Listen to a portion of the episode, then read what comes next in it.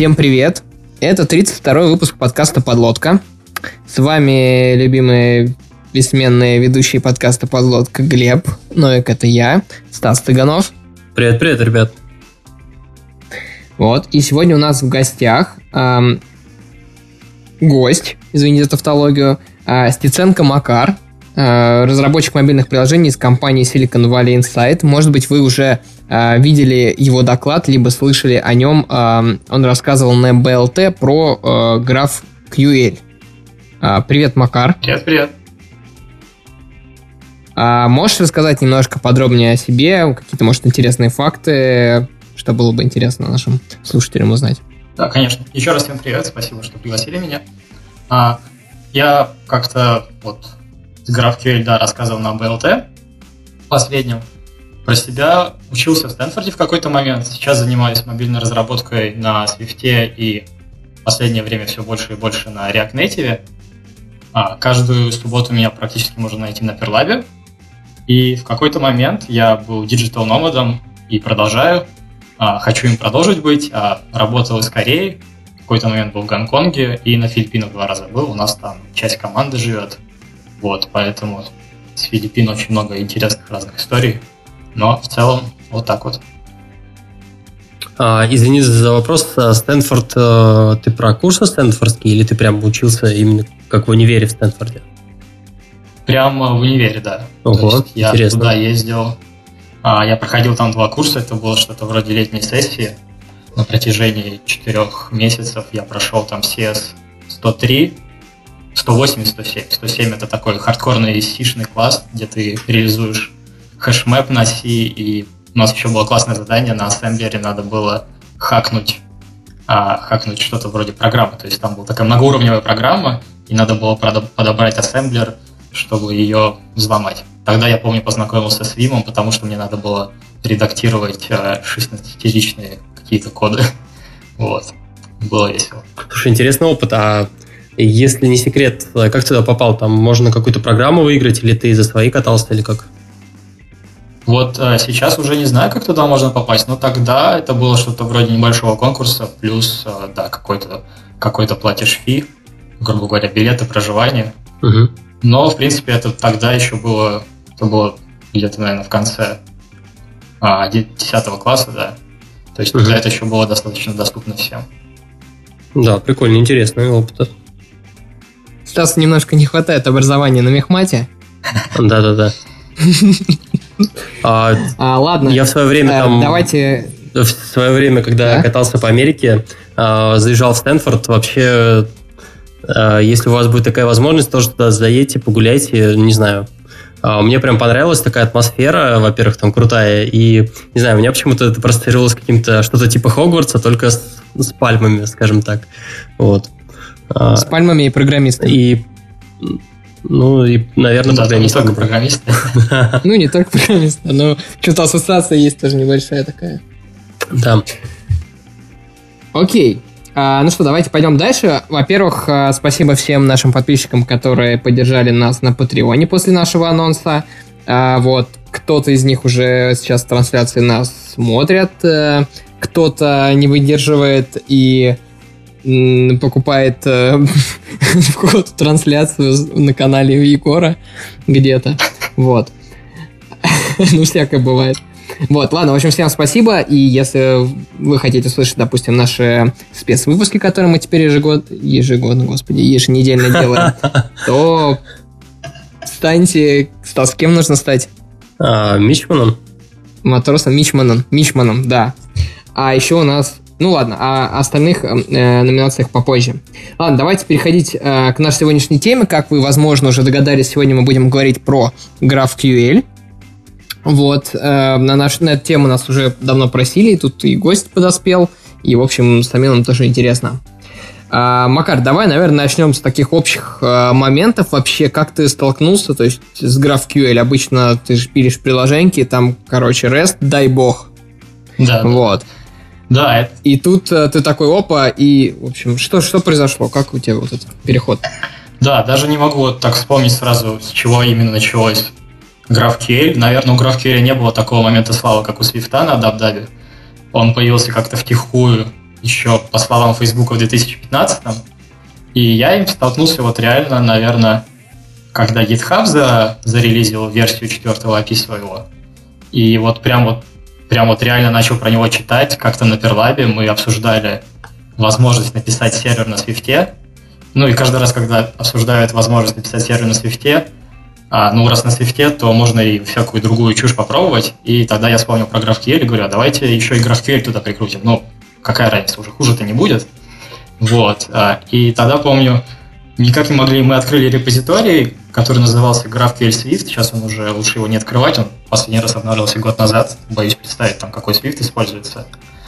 Но мы тогда пытались найти, где же там графы, где же там база данных и вообще, что это такое. В общем, это сейчас уже много ресурсов про GraphQL и конференций, и подкастов. А тогда это было как-то все покрыто туманом, и непонятно, что же такое GraphQL. Вот. Ну а сейчас мы уже используем его широко и в продакшене, и, и вообще про GraphQL, наверное, сейчас довольно много информации, так что и это, в принципе, хорошо. Слушай, а можешь э, рассказать, вот ты говоришь, вы в продакшене используете, тогда, может быть, чуть про то, что вы делаете, чтобы, ну, как бы, кон- да, да. контекст понимать. Да, конечно, мы сейчас э, пишем приложение на React Native, вот, и используем там GraphQL для, соответственно, работы с API. То есть а сейчас мы пишем там очередной клон Facebook, и да, используем GraphQL как, э, как язык для общения с API, он у нас поддерживает все, то есть начиная от создания постов, регистрации, пагинации, заканчивая всякими лайками. И сейчас самое такое, наверное, интересное, мы хотим сделать чат, и чат, вот взяли готовый движок, может быть, слышали, называется Rocket Chat. Вот, пытаемся его как-то завести, и чтобы было с ним приятнее работать на клиенте, заставляем наших бэкэнчиков писать вокруг него GraphQL обертку. Угу. Я, извини, у меня словом руки то только одна ассоциация, но это, видимо, никак не связано. Надеюсь, что это будет а, по-другому, конечно, но мы планируем в конце концов за open source эту обертку, так что посмотрим. Должно получиться классно.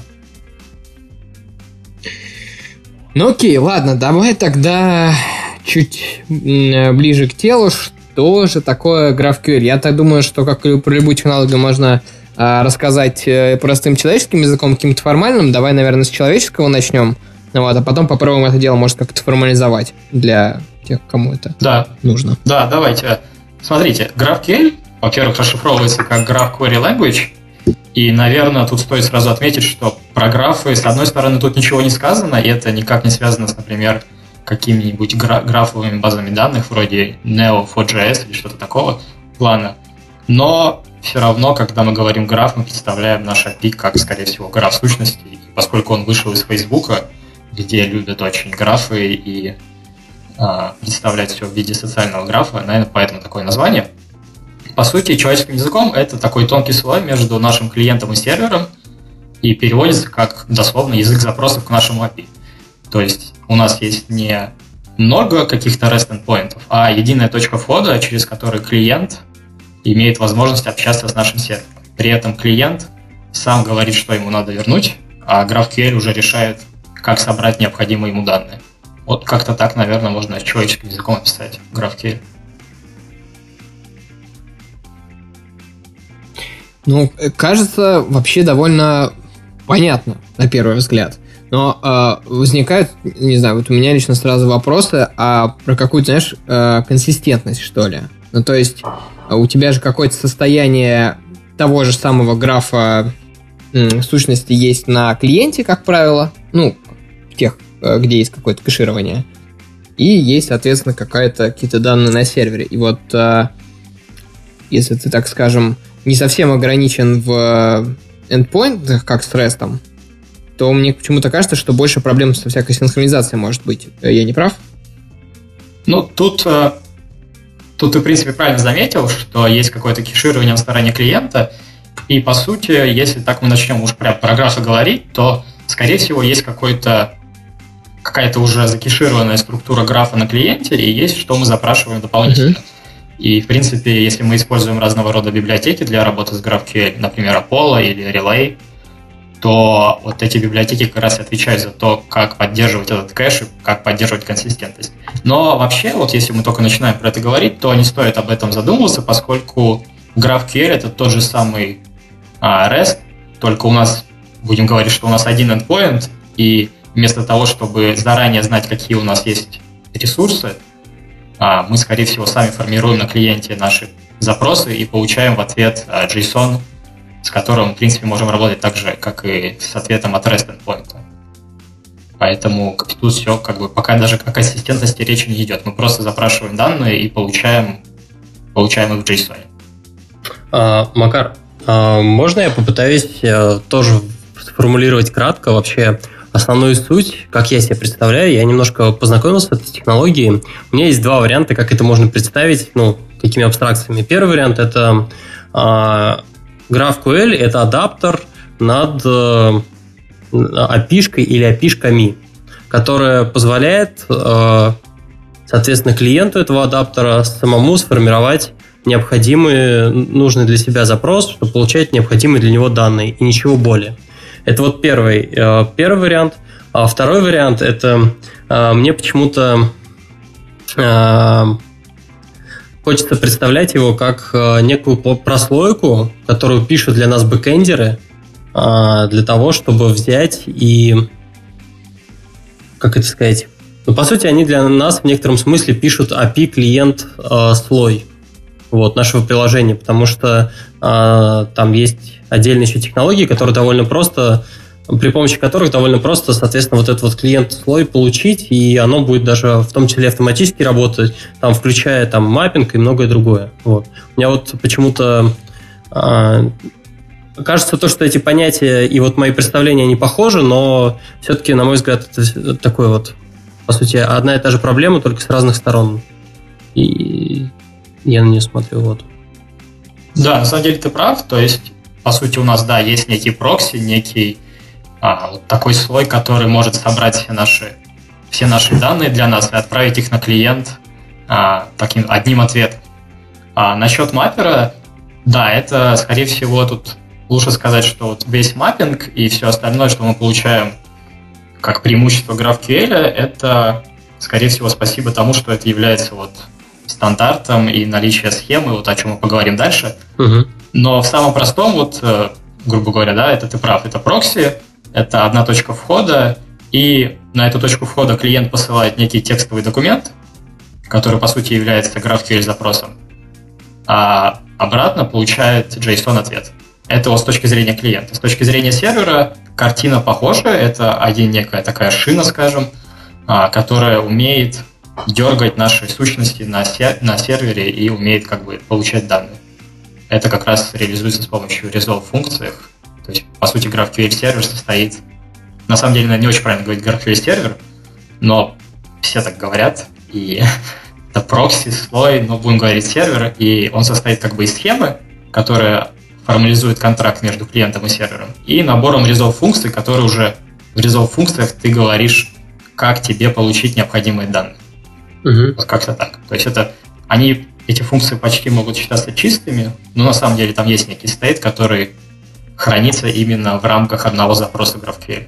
То есть между запросами стейт не сохраняется. Ну, если только ты сам не будешь его сохранять отдельно в persistent слой. Угу. А что, вообще говоря, ну, не есть хорошо, как мне кажется. Ну вот. да, конечно. А Тут еще, наверное, такой момент. Ну окей, давайте, может быть, э, теперь попробуем. Подождите, а я предлагаю, еще, мне кажется, нет? еще небольшой вот кусочек нужно добавить сюда вот во вообще вот э, во всю эту мозаику. А тут надо, наверное, сказать о том, что меня заинтересовало а, то, что ты, Макар, сказал о том, что этот сервер, ну, неправильно называть его сервером. Разве он не поднимается как отдельный, ну, в некотором смысле инстанс и работает независимо там от серверов, там, на которых крутятся наши опишки. Он же кажется именно такой вот прям, по сути, независимый инстанс. Вообще, плане. да, да. В этом плане, да, он поднимается на отдельном, э, на отдельной машине или инстансе, в облаке, где угодно его можно поднять. И, в принципе, если начнем искать реализацию, то, скорее всего, лучше гуглить GraphQL сервер, и мы найдем Node.js реализацию, угу. на Python найдем, и там на Ruby on Rails. То есть, в принципе, Окей. Да, то есть, в принципе, да, это сервер, конечно. Ну, ну я, я просто хотел дополнить, чтобы у наших слушателей было как раз такое представление, что с одной стороны это вот прослойка, с другой стороны, ну вот по-разному на нее можно смотреть, и это мы вот концептуально мы еще, я думаю, это обсудим, и то, что он поднимается вот отдельным ну, ну инстансом и а, занимается, соответственно, подготовкой для нас данных. Ну, про это все проговорим. Все, Глеб, я... Окей. Окей. А, тогда, Макар, можем мы э, как-то, э, наверное, сейчас форм- формализовать, да, вот эту самую... То есть мы действительно можем по-разному смотреть на GraphQL, но с формальной точки зрения, что это получается? А, какой-то описанный граф объектов, э, сущностей? Или как? Да, то есть тут, э, скорее всего, чтобы нам не создавать лишних ожиданий от GraphQL и тем более уж не так сказать, не создавать из него мифического существа, стоит его формализовать, чтобы понимать, что это вообще такое с точки зрения, ну, не, скажем, не математики прям такой хардкорной, но более-менее каких-то осязаемых объектов. То есть, во-первых, это система типов. То есть, у нас есть некий файл, в котором мы описываем, какие в нашем API существуют endpoinты, ой, не endpoinты, а сущности, бизнес-сущности, по сути, какие у этих бизнес-сущностей есть поля, и самое главное, каких типов эти поля. То есть, например, это поле может быть стрингом, это поле может быть другой сущностью, это поле может быть, например, интом, и, например, иметь восклицательный знак в конце, что будет означать, что поле всегда присутствует в ответе. То есть тут вот восклицательный знак, он не force unwrap, поэтому не стоит пугаться, не стоит включать свои линтеры и писать комиты из разряда «убери force unwrap». Это тут означает, что поле обязательно и будет присутствовать в ответе. Вот, это первое, это система типов еще также называемая схемой. Она сохраняется обычно где-нибудь, обычно на сервере файле с расширением GraphQL, и при разработке должна присутствовать у всех разработчиков, то есть и у клиентов, и у сервера. Вот. Угу. Ну, это если мы используем какие-то инструменты для работы с GraphQL. Второе – это формальный язык для составления запросов. То есть, по сути, с клиента уходит на GraphQL сервер некий, некий текстовый документ. А этот текстовый документ, он а, отформатирован и содержит вот те конструкции языка, которые и являются стандартом Graph, GraphQL. То есть этот стандарт доступен на сайте, он open source, его можно контрибьютить. Скорее всего, не так легко, как в Swift, но над ним ведется работа, и он эволюционирует. Вот. Третье — это... Типа в отличие от Swift. Да. сказал. Третье – это правило валидации этого запроса относительно нашей системы типов, то есть нашей схемы. По сути, когда GraphQL сервер получает вот этот текстовый документ, он смотрит на, эти, на этот текст и говорит, а вообще могу ли я этот как-то могу ли я понять, что здесь написано? Чтобы это сделать, он смотрит на схему и говорит, ага, Тут у меня такие-то сущности, и в тексте такие же сущности. По сути, на этом этапе происходит построение синтаксического дерева, и идет уже работа конкретно с э, конструкциями, синтаксическим деревом относительно нашей системы типов. Это вот третья составляющая. И последнее, то есть что мы сделали? Мы получили запрос, мы разобрались, провалидировали его, действительно можем на него ответить. Теперь GraphQL стандарт кодирует, так сказать, как на этот запрос надо отвечать. То есть, э, как разбирать это синтаксическое дерево и как строить по нему ответ. Вот получается четыре таких независимых а, составляющих. Еще раз, система типов, формальный язык для составления запросов, правила валидации и правила выполнения запросов. Все остальное это уже обертки над, над всем этим и разрабатывается уже комьюнити в дополнительных инструментах и так далее. Понятно. То есть получается, что основная вот эта вот формализация, она в стандарте зашита. Да, да то есть это файл, да? там доступный на Facebook что-то там, потом будет ссылка в заметках, и этот можно почитать его, можно скидывать своим бэкэнд-разработчикам, но в первую очередь этот файл, этот стандарт, он будет полезен для тех, кто разрабатывает инструменты и новые SDK. То есть для тех, кто собирается mm-hmm. разработать, например, SDK для работы с GraphQL на Swift сервере, а, скорее всего, будут а, много issues из разряда вот у вас не так, как спецификация. И это классно, потому что в REST на самом деле же нет спецификации. REST это, ну, когда он был придуман как э, подход, набор принципов, и поэтому угу. существует много вопросов вокруг этого. Например, используемый put запрос или post запрос для создания объекта. И а, это частый вопрос на Stack Overflow, там больше трех тысяч апволтов на это. А самое главное, что ответ, он такой, ну вы можете использовать и то, и другое. И тут GraphQL побеждает, поскольку есть четкое понимание, что это такое и как должен ответ обрабатываться. Угу. А у меня такой вопрос, а как часто этот э, стандарт э, меняется? Ну, то есть, если ты, допустим, разработчик SDK на Swift, да, то есть, как часто тебе придется синхронизоваться и делать новые версии? Как, в принципе, любой стандарт, э, он меняется не так часто, на самом деле, и при подходе вот к его изменению, вот недавно был на GraphQL Summit, проходил в Сан-Франциско, они используют какой-то специальный то ли RFC, в общем, какой-то подход, кодирование подхода к изменению стандарта.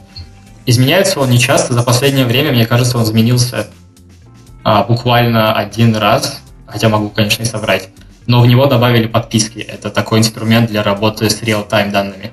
То есть, по сути, старое ничего не изменилось, просто добавилась новая сущность. Но в будущем, конечно, GraphQL достаточно молодой, только два года в open source, и уже сейчас много идей о том, как бы развить этот стандарт, что в него добавить.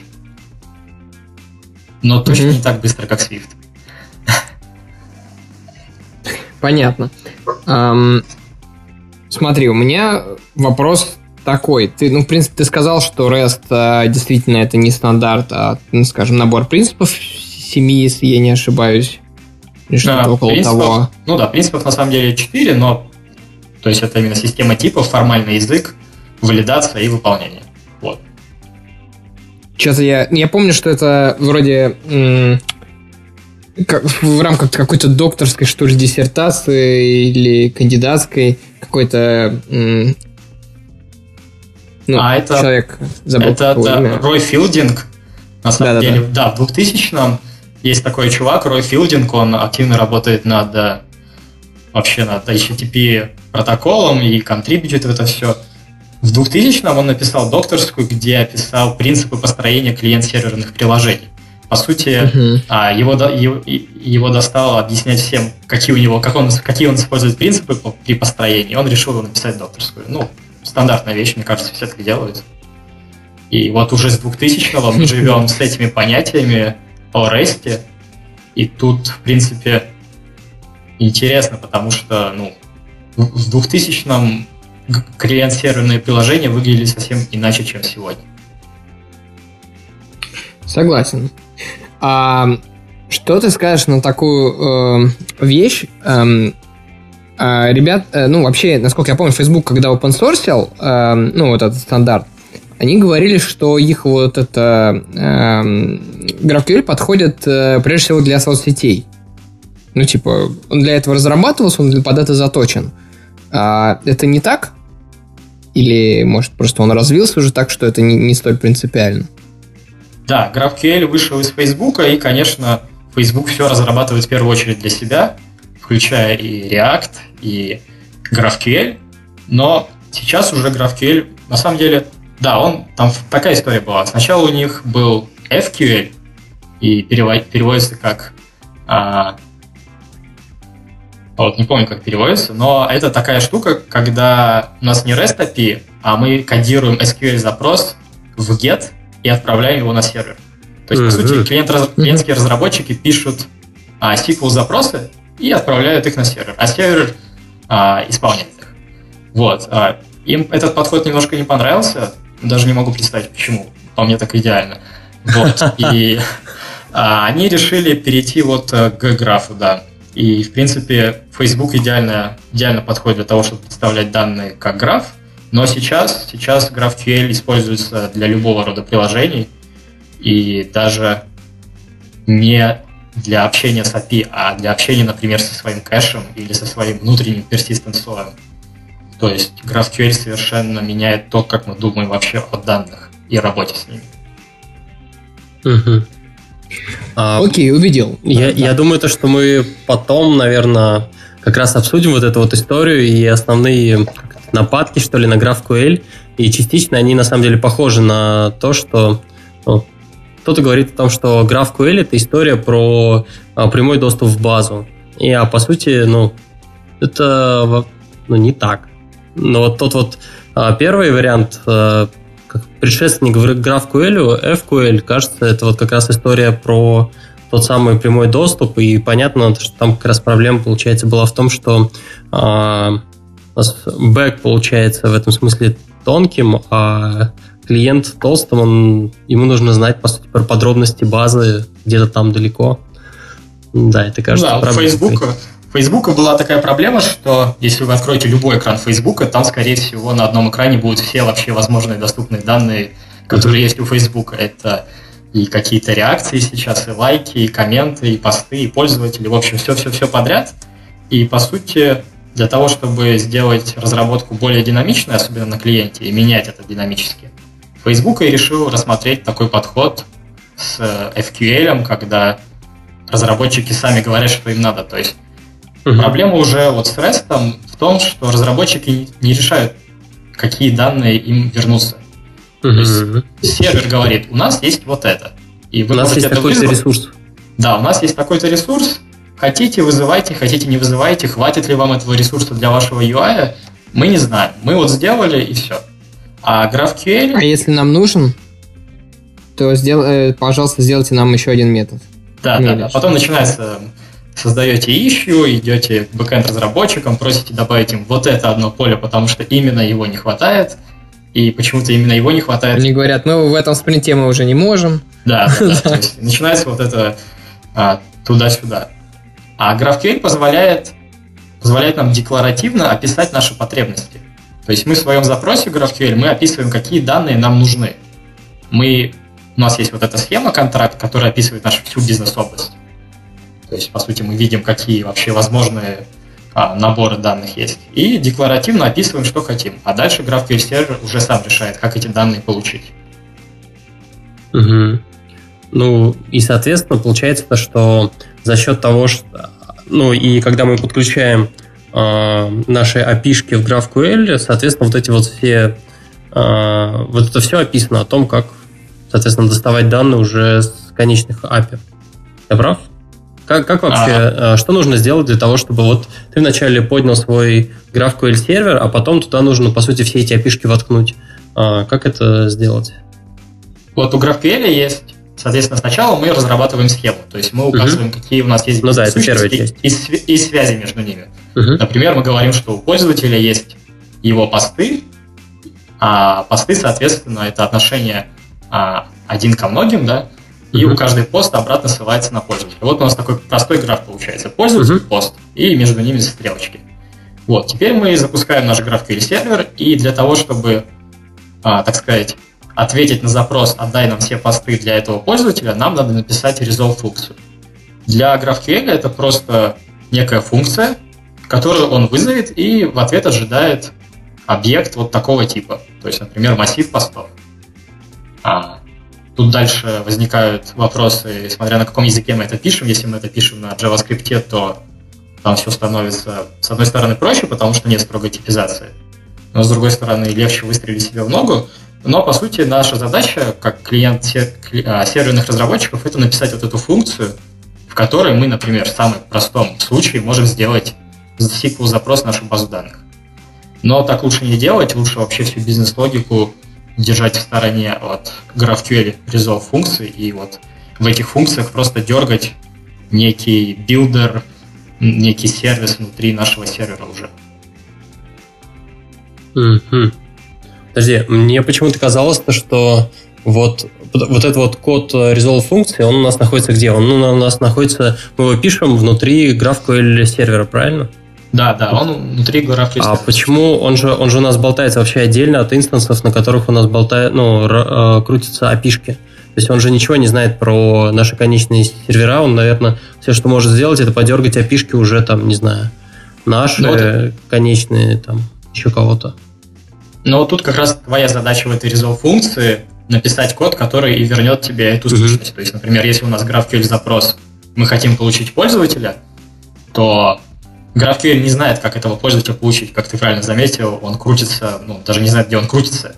Угу. Никакого представления о том, что у тебя дальше за GraphQL, какая база данных, какой бэкэнд, у него нет. Угу. Поэтому ты, например, в resolve функции можешь сделать обычный HTTP запрос. Можешь дернуть свой REST endpoint. Угу. Тут, соответственно, возникает вопрос. У тебя уже существует REST API и какой-то, какие-то геттеры к нему.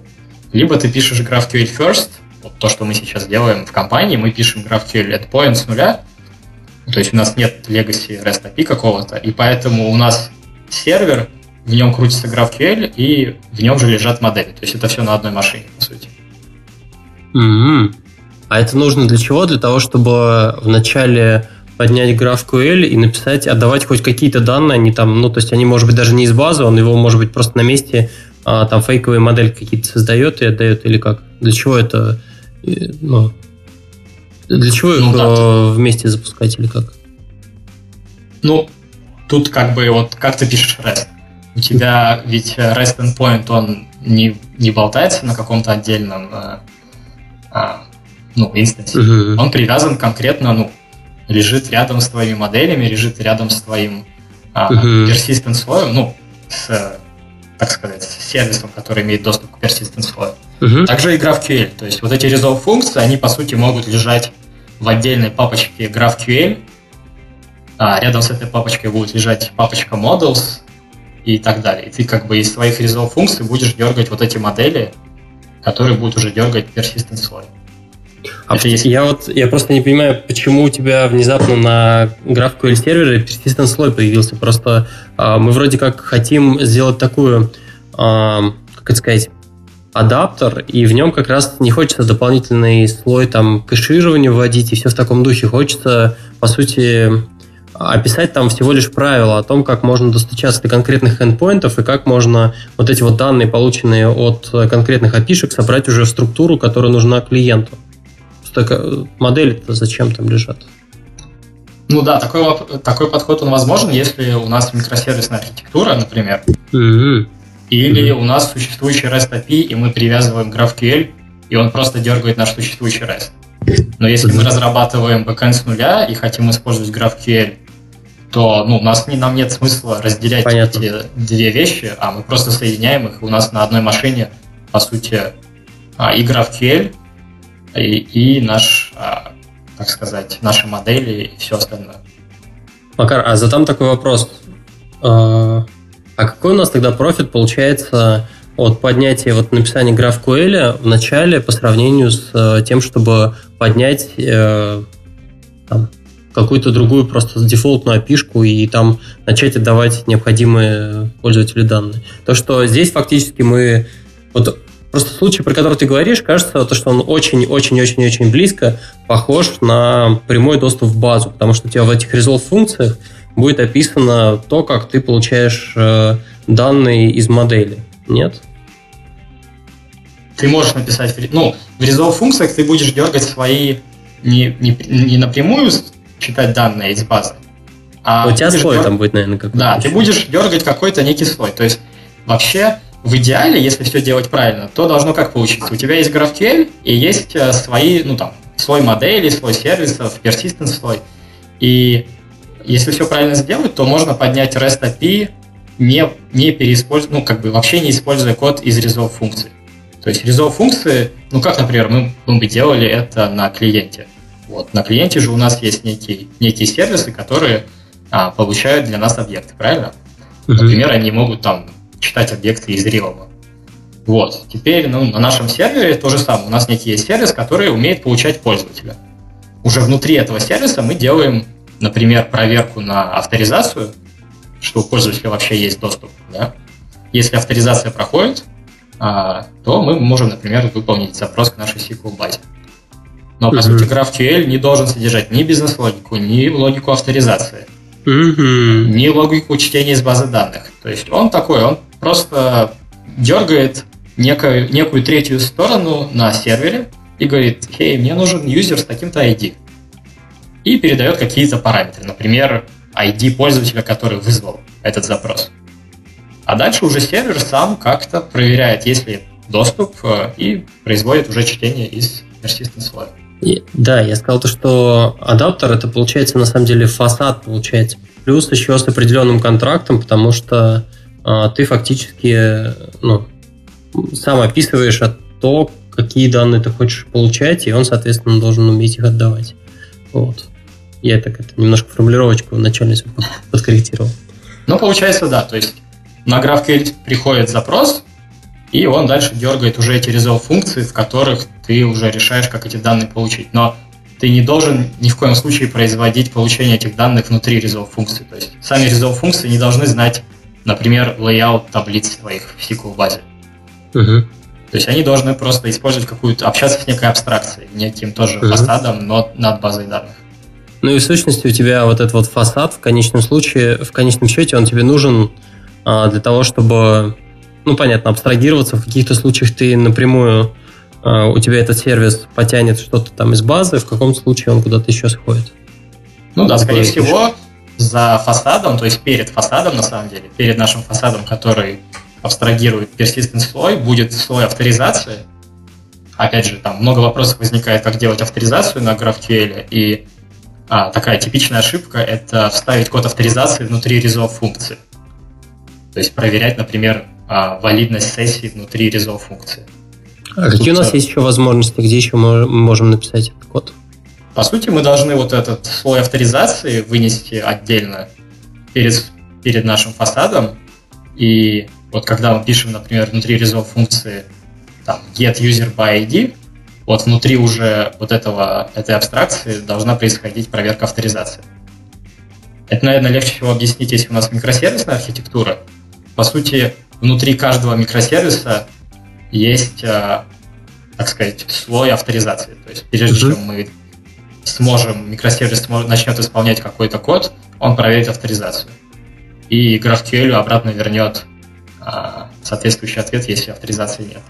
Это этом... получается тоже оно не до фасада, оно за, за фасадом. То есть фасад в этом случае, ну, он прокидывает те запросы, но там уже вот конечные сервисы разберутся. Авторизован, надо кидать ошибку, не надо.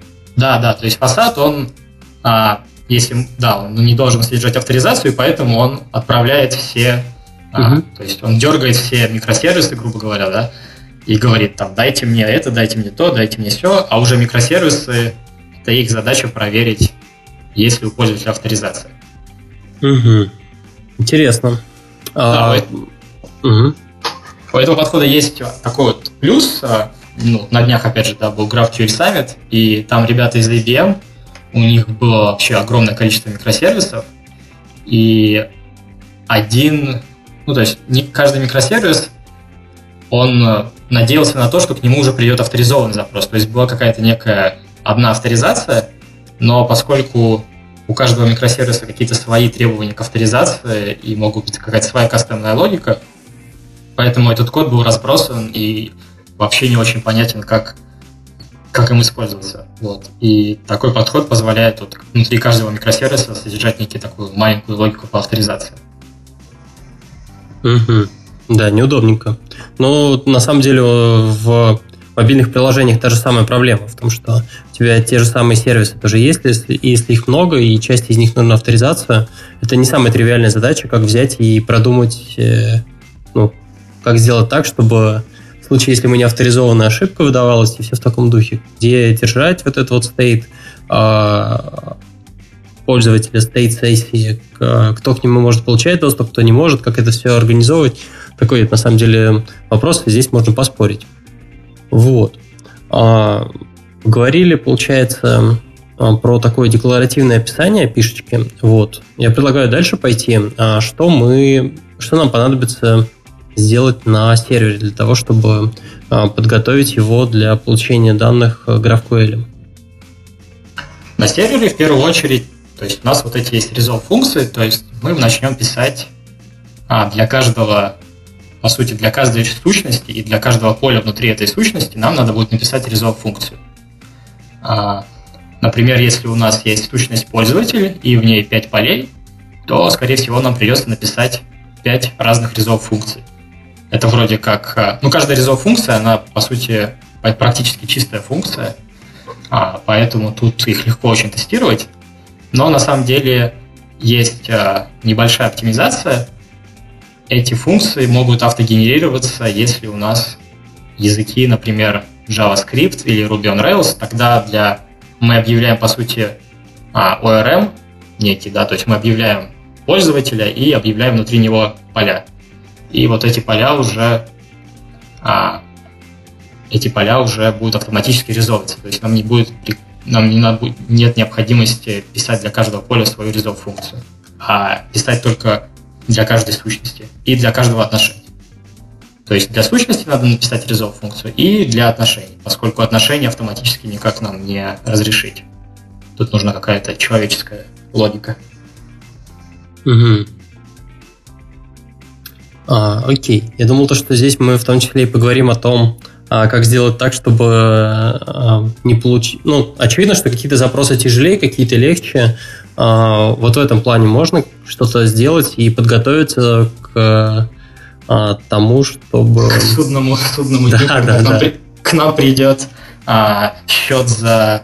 Есть электроэнергию. Да, электроэнергию. А, да, тут э, ты прав, что каждый запрос, например, получить пользователя по айдишнику, это явно быстрее, поскольку у нас есть некий индекс в базе данных, uh-huh. скорее всего, это быстро. А вот получить, разрешить отношения многие ко многим, это уже нам пригодятся джойны, и это уже все сложнее намного. Uh-huh. Поэтому, но в целом, вся идея вот э, GraphQL, что, ну, во-первых, клиент а, неправильно, наверное, будет говорить, что клиент, клиент прислал слишком сложный запрос клиент просто прислал требования. То есть он прислал, я хочу вот такие-то поля получить, вот такие-то сущности. А задача GraphQL сервера уже достать их наиболее, сказать, эффективным способом. Но, по сути, а, тут э, все резов функции, они в любом случае придется им читать а, данные из базы, из базы. И единственное, что мы можем повлиять, это сделать некий слой кеширования в рамках одного запроса, это разрешает так называемые проблемы n плюс одного запроса. Например, если мы просим для конкретного пользователя все его посты, ну, например, мы делаем пользовательскую ленту, и вот мы хотим построить эту ленту, соответственно, мы просим посты а, для этой ленты. И для каждого поста мы, конечно же, хотим подсказать его автора. И вот если в REST это было бы, например, несколько запросов, мы, например, получили а, сначала массив постов, и в каждом посте был бы, например, айдишник автора. Но если мы делаем uh-huh. правильный REST, стопроцентный REST, то тогда для каждого айдишника нам бы надо было делать отдельный запрос, чтобы получить его автора. Соответственно, с GraphQL можно сделать это один, одним запросом, но появляется вот эта проблема, n плюс одного запроса. GraphQL, он знает о структуре данных, но не знает о том, как эти данные, ну, какие эти данные конкретно. Поэтому, если у нас авторы постов повторяются, а так точно будет, потому что в ленте, скорее всего, будет несколько одинаковых авторов, то простая реализация GraphQL сделает три одинаковых чтения из базы данных. Или, например, дернет три раза REST endpoint с одним и тем же user ID равен одному. И вот чтобы это как-то проблему решить, Facebook выпустил такую библиотечку, называется Data Loader, и она позволяет делать батч-запросы, по сути, кеширование внутри одного вот GraphQL сессии, внутри одного, одной, одного GraphQL запроса но это не распространяется на, так сказать, на другие запросы. То есть это только такой локальный кэш получается. И понятно. Ну, то есть, э, в случае такой, когда мы берем, мы хотим взять, поднять GraphQL между своей старой api и э, клиентом, соответственно, здесь вот эта проблема не решится. Вот. Ну, она решится в рамках одного запроса. То есть, э, если мы заиспользуем Data Loader, то столкнувшись с э, несколькими одинаковыми пользователями, мы сделаем только один запрос, э, один раз запрос на получение этого пользователя. А, угу. Да, То слушай. Сути, пред... А может, да, в, этом, в этой ситуации. А, понятно. Понятно, понятно, понятно. У меня тут э, мысли такие вот были. Э, на самом деле, бывают же индексы там и сложные, составные, в каких-то случаях там сразу по нескольким полям. Интересно, можно было бы как-то вот эту вот историю тоже раскрутить и в, каком, в каких-то случаях тоже а, брать и говорить о том, что так и так, слушай, нужно переиндексировать базу, нужно добавить индекс, потому что у нас слишком много запросов вот э, сразу, допустим, по двум полям. Вот, я, я просто почему-то сразу о Монге там подумал. На самом деле, духе. на самом деле, вот как раз то, что ты сейчас говоришь, очень хорошо получится сделать GraphQL, потому что существует очень а, много интересных инструментов вокруг этого, которые считают именно статистику использования, mm-hmm. то есть статистику использования по каждому полю.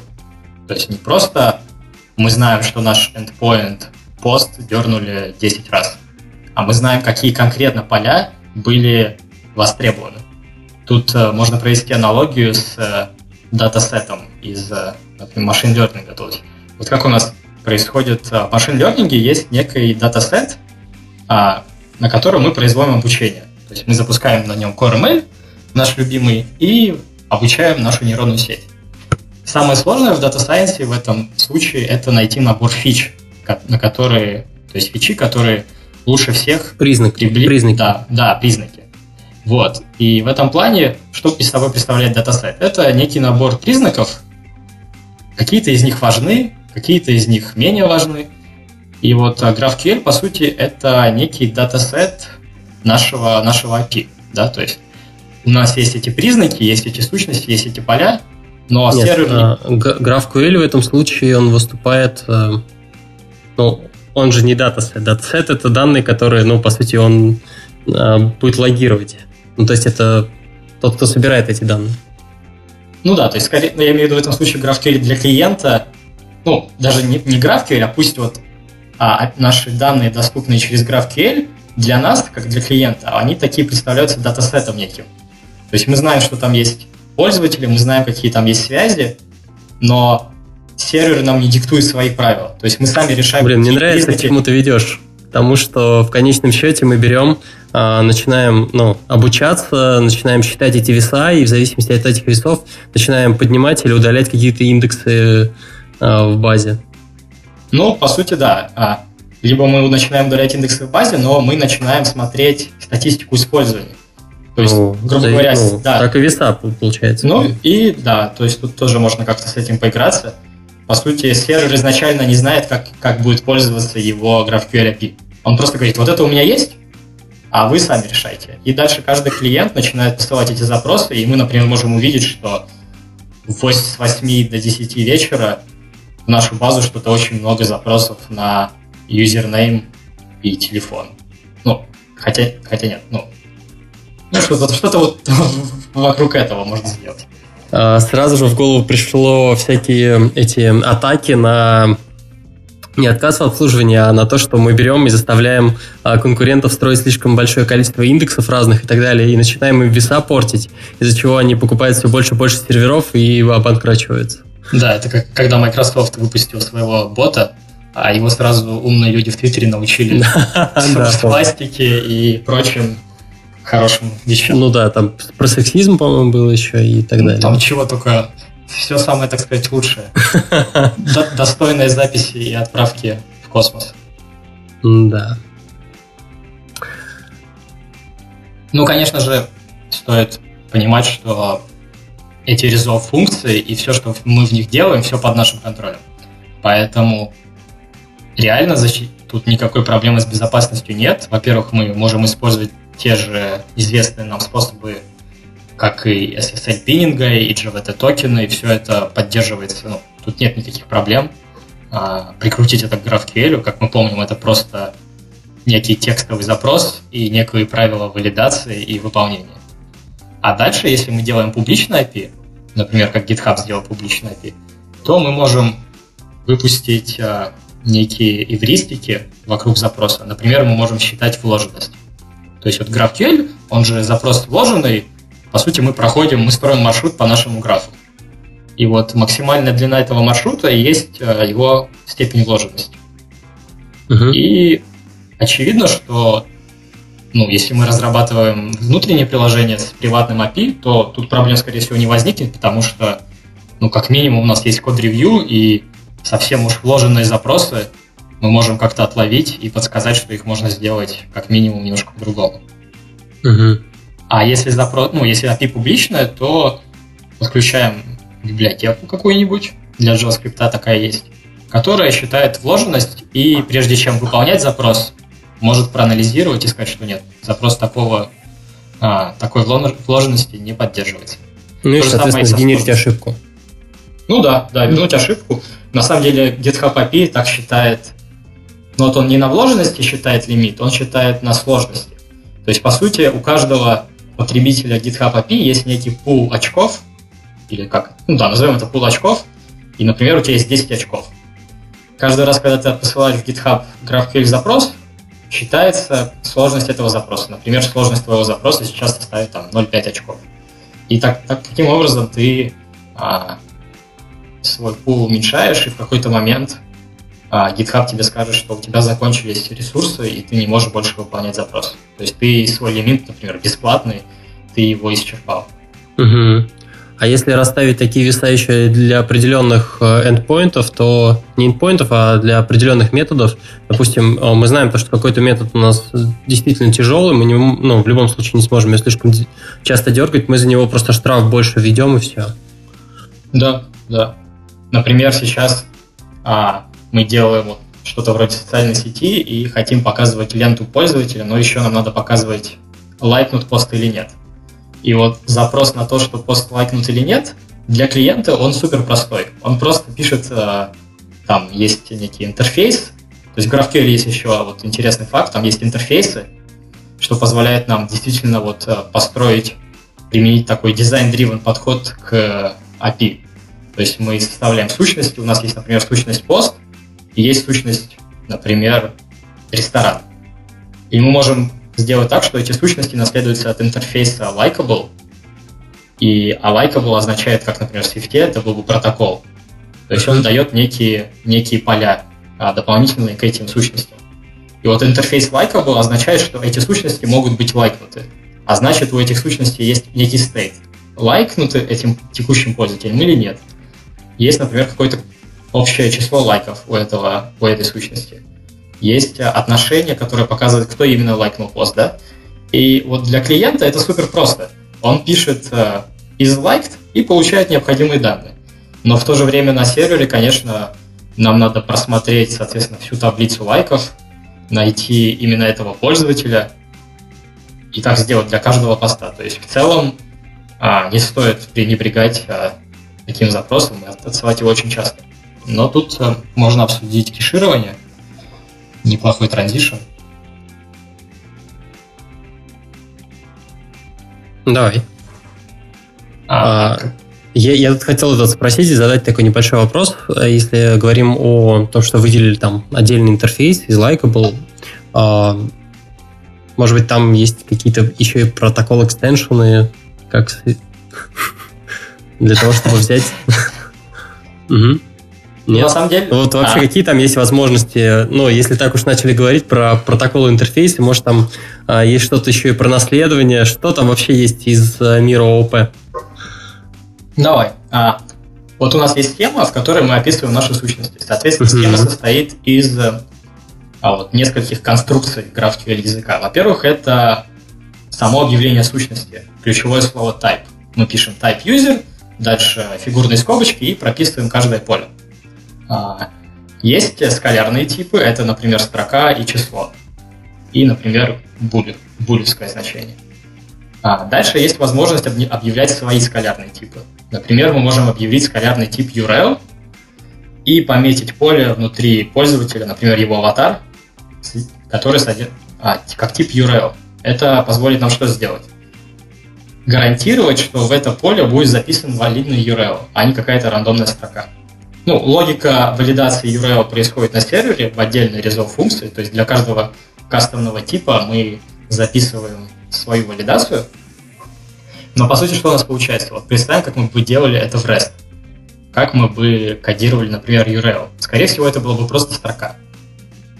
Вот. А значит, э, при отсутствии валидации в эту строку можно было бы записать э, неправильный URL. А GraphQL гарантирует, что такая валидация будет, потому что ну, нельзя объявить кастомный тип без а, функции, которая, по сути, строку будет переводить а, в URL. То есть, на самом деле, там же приходит base64 encoding строка, она декодируется и дальше преобразуется, называется type coercing, и она преобразуется уже в конкретный, в конкретный тип, который нам нужен. Вот, есть интерфейс. Интерфейс это, по сути, протокол из Swift. В интерфейсе мы также описываем некие поля, и дальше у каждого типа он может соответствовать нескольким интерфейсам. То есть тут все как, а, как в Swift. Есть еще и намы. Намы это вообще классно, поскольку они и в Swift классные, и тут они тоже отличные. Позволяют определять а, взаимоисключающие а, типы. И вот, например, в REST как мы могли определить... Вот, допустим, у нас есть репозиторий. И он mm-hmm. может быть приватным, а может быть публичным. Вот э, как бы мы в REST это сделали? Скорее всего, мы бы определили флаг, например, сделали это интом, 1 или 0. Но тогда возникает проблема. Каждый раз надо лезть в документацию и смотреть, что такое 1, а что такое 0. Ну, может быть ведь по-любому, может быть 0 это публичный или 0 это приватный. С другой стороны, могли бы определить это строкой, то есть написать private public. Тогда читаемость улучшается, но возрастает вероятность сделать опечатку при сохранении и сохранить, например, паблик с какой-нибудь опечаткой, ну вот и все невалидно. Uh-huh. А в GraphQL мы объявляем тип и нам, и внутри этого типа прописываем паблик и private. Получаем тот же самый нам знакомый нам, как в Swift. Есть еще пару а, дополнений в схему. Есть input type, по сути, возможность завернуть все наши параметры к запросу внутри одного объекта и передать их вот таким одним объектом. Кажется... А, ну фрагменты есть. Фрагменты — это возможность а, выделить общее тело запроса, например, и переиспользовать его внутри разных запросов. Угу.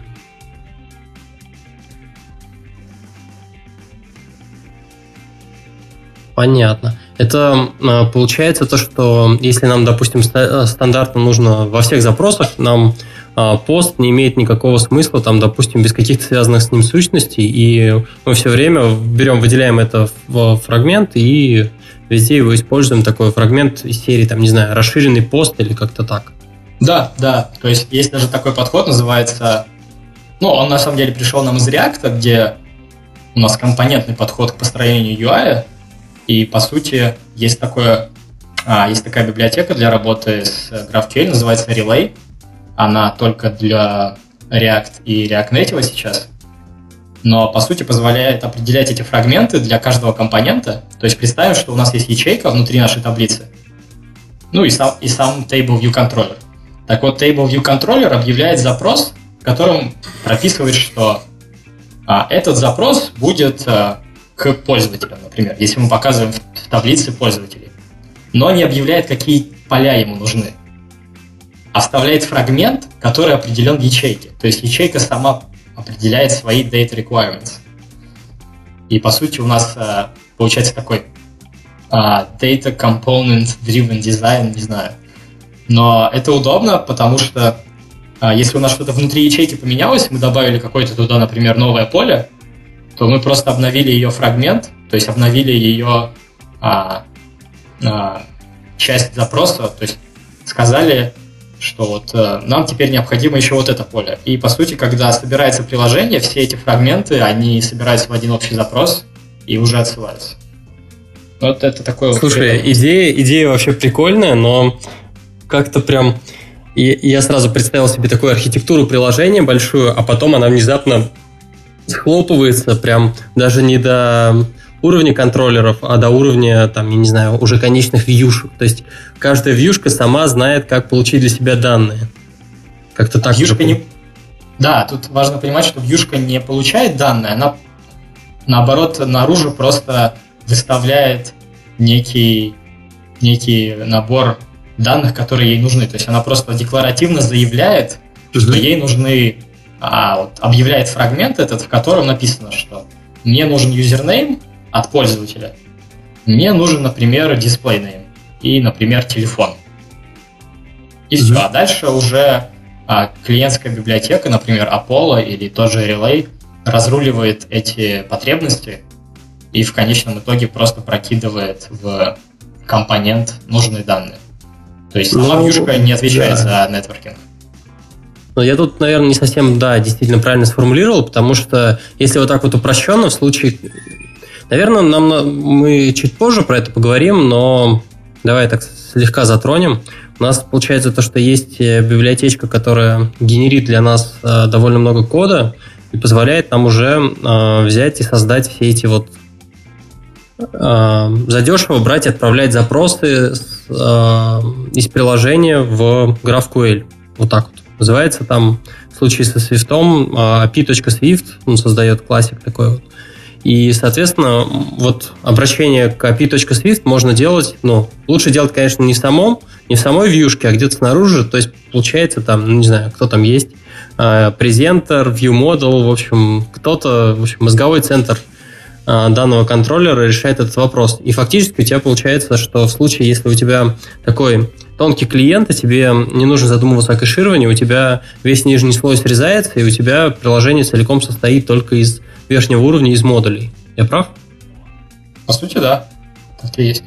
Круто. То есть получается, что если... Не знаю, мне прям нравится. GraphQL, получается, идеально вот а, подходит для приложений, в которых э, а, нужно получать какие-то данные и сразу их отображать пользователю. И в случае, если надо уметь изменять, э, тоже, пожалуйста, GraphQL хорошо зайдет. Я потихоньку уже внезапно начал итоги подводить. Так, ладно, мы к этому э, еще подойдем. Давай, э, слушай, мы так немножечко оторвались. У нас есть такой вот пункт, который называется транспортная независимость. Расскажи об этом. Что это такое? Да, транспортная независимость крутая штука. Опять же, возвращаясь к тому нашему формальному определению GraphQL, давайте быстренько вспомним, что это у нас такое. Система типов, язык составления запросов, валидации и выполнения. Заметьте, ничего не сказано про то, каким транспортом мы будем доставлять этот а, текстовый файл на наш GraphQL сервер. А, а, например, с REST заранее REST перестроился вокруг HTTP заголовков – то есть это вот post, get, а, put и так далее. А в этом случае GraphQL спецификация нигде не говорит, что должен использоваться HTTP. Но, скорее всего, все библиотеки, которые сейчас написаны, они подразумевают, что будут использоваться в качестве network транспорта HTTP и post запрос. Но GraphQL про это ничего не говорит, что позволяет нам, например, а, в GraphQL есть такая штука, называется subscriptions – это инструмент для работы с real-time данными. Если когда-то работали с Firebase Real-Time Database, которая такая вся реактивная, и мы просто делаем запрос, подписываемся на ответ, и дальше база сама нам присылает ответы по мере появления новых данных. У меня был с ней как-то опыт, у нас запросы повисали всегда без тайм-аута, и все приложение висло, но это ладно. Вот. А. А, ну тогда еще SDK была старая у Firebase, и оно как-то не умело в тайм-ауты, и поэтому... Да и мы ее использовали, наверное, не очень правильно, а ожидали от нее как CRUD системы, а не mm-hmm. реактивной. Тогда, мне кажется, еще RX не был настолько популярен. Вот. А subscription ы позволяют работать с real-time данными и, по сути, используются в Facebook для отображения лайков, индикатора user typing, для реакции в live stream, стрим видео и из-за того, что GraphQL не говорит, каким транспортом эти подписки должны работать, мы можем туда воткнуть что угодно. Ну, самое очевидное – это веб-сокеты. И, по сути, это абстрагирует нас mm-hmm. от работы с веб-сокетами. Мы закрыты вот э, этим интерфейсом подписок, а, интерфейсом валидации данных, интерфейсом а, парсинга данных в наши какие-то примитивные модели. А, и поэтому можно это удобно использовать. Для этого мы и пишем сейчас обертку вокруг Rocket поскольку Rocket наружу торчит веб-сокетами разными. Но чтобы на клиенте не, с ними не работать, Apollo, Apollo хорошо работает э, с подписками, в том числе и с веб-сокетами, по сути, позволяет нас абстрагироваться от всего этого и жить в таком розовом мире, где все хорошо, где все быстро работает и никаких проблем. Угу. Это до тех пор, пока абстракции не начнут течь. Вот. Но а, звучит тут, хорошо. В любом, да, можно при, при, при сноровке сделать плохо везде, Но тут основная, основная, основной point в том, что а, GraphQL не, на самом деле не, не зависит от того, HTTP это или нет. И вокруг этого можно строить а, достаточно разные библиотеки. Например, сейчас есть такое движение, как сказать, секта, когда мы используем GraphQL не для общения с сервером нашим, а для общения с нашим локальным кэшем. То есть, по сути, uh-huh. ребята говорят, а чем отличается наш внутренний граф, то есть возьмем там Realm, тот же, да? Чем отличается наш Realm от э, того, что у нас лежит вот в сети по нашему API? Почему мы не можем, почему наши view-модели, наши э, сервисы не могут э, общаться внутри приложения с друг дружкой через GraphQL? И поскольку uh-huh. спецификация ничего не говорит о том, что это должны быть какие-то HTTP-запросы, это все легко реализуется, пишется соответствующие библиотеки. Apollo, например, в этом направлении работает. Они сейчас uh-huh. выпускают новую версию SDK 2.0, и в ней они немножко отрефакторили а, все.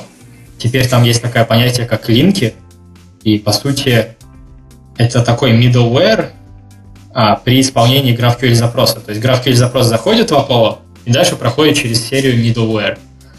И, например, у тебя может быть линк, который запоминает запрос и при отсутствии связи его потом повторяет. То есть некая такая а, вариант реактивщины какой-то получается. А, но тот же может быть линк, который прежде чем прочитать запрос из интернета, прочитает его из кэша. Mm-hmm. То есть а, GraphQL можно использовать не только для работы с API, но и для работы внутри с данными.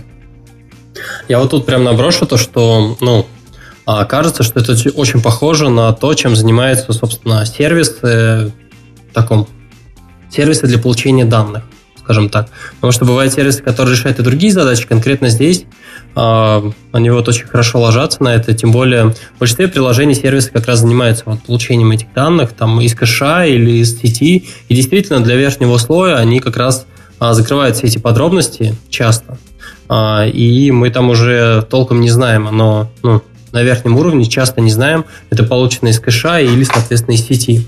Хотя мне на, самом деле нравится больше подход, когда верхний слой в явном виде говорит о том, что вот я сейчас влазил в кэш, ну, слазь в кэш, если в кэше нету, слазь в сеть, или наоборот, слазь в сеть вначале, если сети ничего не смогли достать, ну давай хоть какими данные покажем из кэша.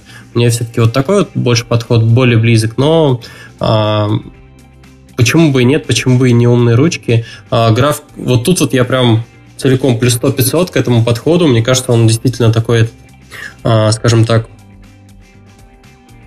ну, он имеет не то, что право на жизнь, он, на мой взгляд, правильный, потому что а, стараться взять и а, закрыться абстракцией на тему того, откуда были получены данные, это, на мой взгляд, удобно и часто достаточно правильно. Вот. А, проблема, наверное, в этой ситуации, что а, у нас вопрос валидации кэша, он целиком разруливается внутри GraphQL, и мы с удобством таким вот а, мы теряем, наверное, гибкость, получается, в этом случае. Наверное, не очень здорово. Но я уверен, то, что там можно подшаманить и, не знаю, там, может быть, где-нибудь на уровне middleware решить этот вопрос. С middleware отдельная история. Мне а, я вот послушал то, о чем ты рассказал, меня смущает, что а, есть какие-то объекты, которые в себе держат э, кусок стейта, и чем больше этих middleware, чем больше э, объектов, которые держат стейт нашего приложения, тем сложнее, ну, по мере того, как приложение разрастается, сложнее управлять, сложнее его контролировать. Вот. Но в целом, а, если а, при помощи там Apollo мы будем получать из коробки вот щелчку пальцев, э, просто пишем схемку, э, сделали сервер, GraphQL а, сервер подняли, описали там э, все необходимые там схемы, правила. После этого а, по щелчку пальца взяли, создали все нужные нам сервисы. Это, на мой взгляд, круто. Это прям такое хорошее, скажем так, преимущество и ускоряет разработку довольно сильно. А, Еще бы там, а, как это сказать, тесты бы были, и вообще шикарно. Ну, тесты писать на стороне клиента в, в этом случае получается... Ну, опять же, можно писать, можно не писать, поскольку наши UI-элементы просто определяют декларативно свои потребности в данных. А вот на сервере это очень хорошо тестируется, поскольку resolve функции, они ну, практически stateless. И поэтому каждую resolve функцию можно протестировать в отдельно, что она работает как надо. Можно провести интеграционное тестирование, то есть протестировать а, вот как раз проход по всему дереву, да. По сути, у нас, когда мы строим, мы разбираем GraphQL запрос, мы получаем синтаксическое дерево и дальше по нему идем. А, угу. Постепенно постепенно добираясь до листьев, листья у нас будут а, примитивные типы. То есть каждый раз мы проходим по дереву, видим, что это, например, объект, и идем дальше, пока не спускаемся до каких-то листьев, например, строки. Например, username – это строка. И дальше вот мы уже знаем, как, как нам вернуть строку, и так начинаем подниматься выше, выше, выше, обратный такой ход получается в рекурсии. И в итоге у нас собирается наш ответ. Вот это все тоже можно протестировать, как и, впрочем, переход от одной вершины к другой вершине. То есть каждая резов функция, по сути, символизирует переход от одной вершины к следующей вершине. Угу. Окей, да. Причем, я так понимаю, то, что за счет фрагментов а в каких-то случаях это получается еще и даже не всегда соседние вершины. Или да, как? у нас, а, в принципе, это... Нет, это всегда будут соседние вершины, потому что мы не можем... То есть, по сути, мы переходим... А, но когда он будет фрагмент разбирать, он в любом случае по всем вершинам пройдет. То есть, ну, ну да. Фрагмент, да, фрагмент просто содержит в себе под множество полей того объекта, на котором он определен, то есть сущности, на которой он определен. Сути, uh-huh. когда ты пишешь фрагмент, ты пишешь ключевое слово фрагмент, дальше ключевое слово он, и он как, какая сущность, например, fragment on user. То есть ты говоришь, что этот фрагмент содержит подмножество полей и сущности пользователя. Вот. Что позволяет тебе его вставлять в запрос, где а, возвращается пользователь. И переиспользовать это вокруг всего приложения. Например, если у нас есть профиль и фид, и в профиле и в фиде показывается один и тот же пост с одними и теми же данными, то мы можем вот этот набор данных выделить фрагмент, сохранить его в отдельный файл и просто инклюдить в запросах. Таким образом, мы всегда будем получать одни и те же а, данные в обоих случаях.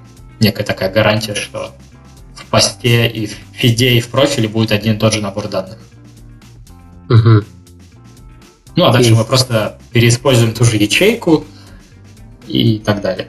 То есть саму ячейку мы тоже, соответственно, да, переиспользуем. Угу.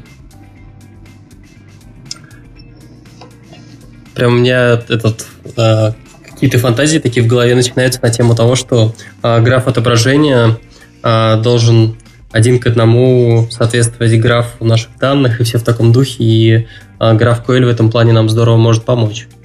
Да, тут главное не сильно привязывать нашу, наши сущности в схеме к нашей конкретному, конкретной реализации на клиенте, поскольку основная... А, ну, собственно, у нас схема поможет как раз это сделать схем, да, в схеме мы описываем, на самом деле есть такой подход, называется Schema First Development.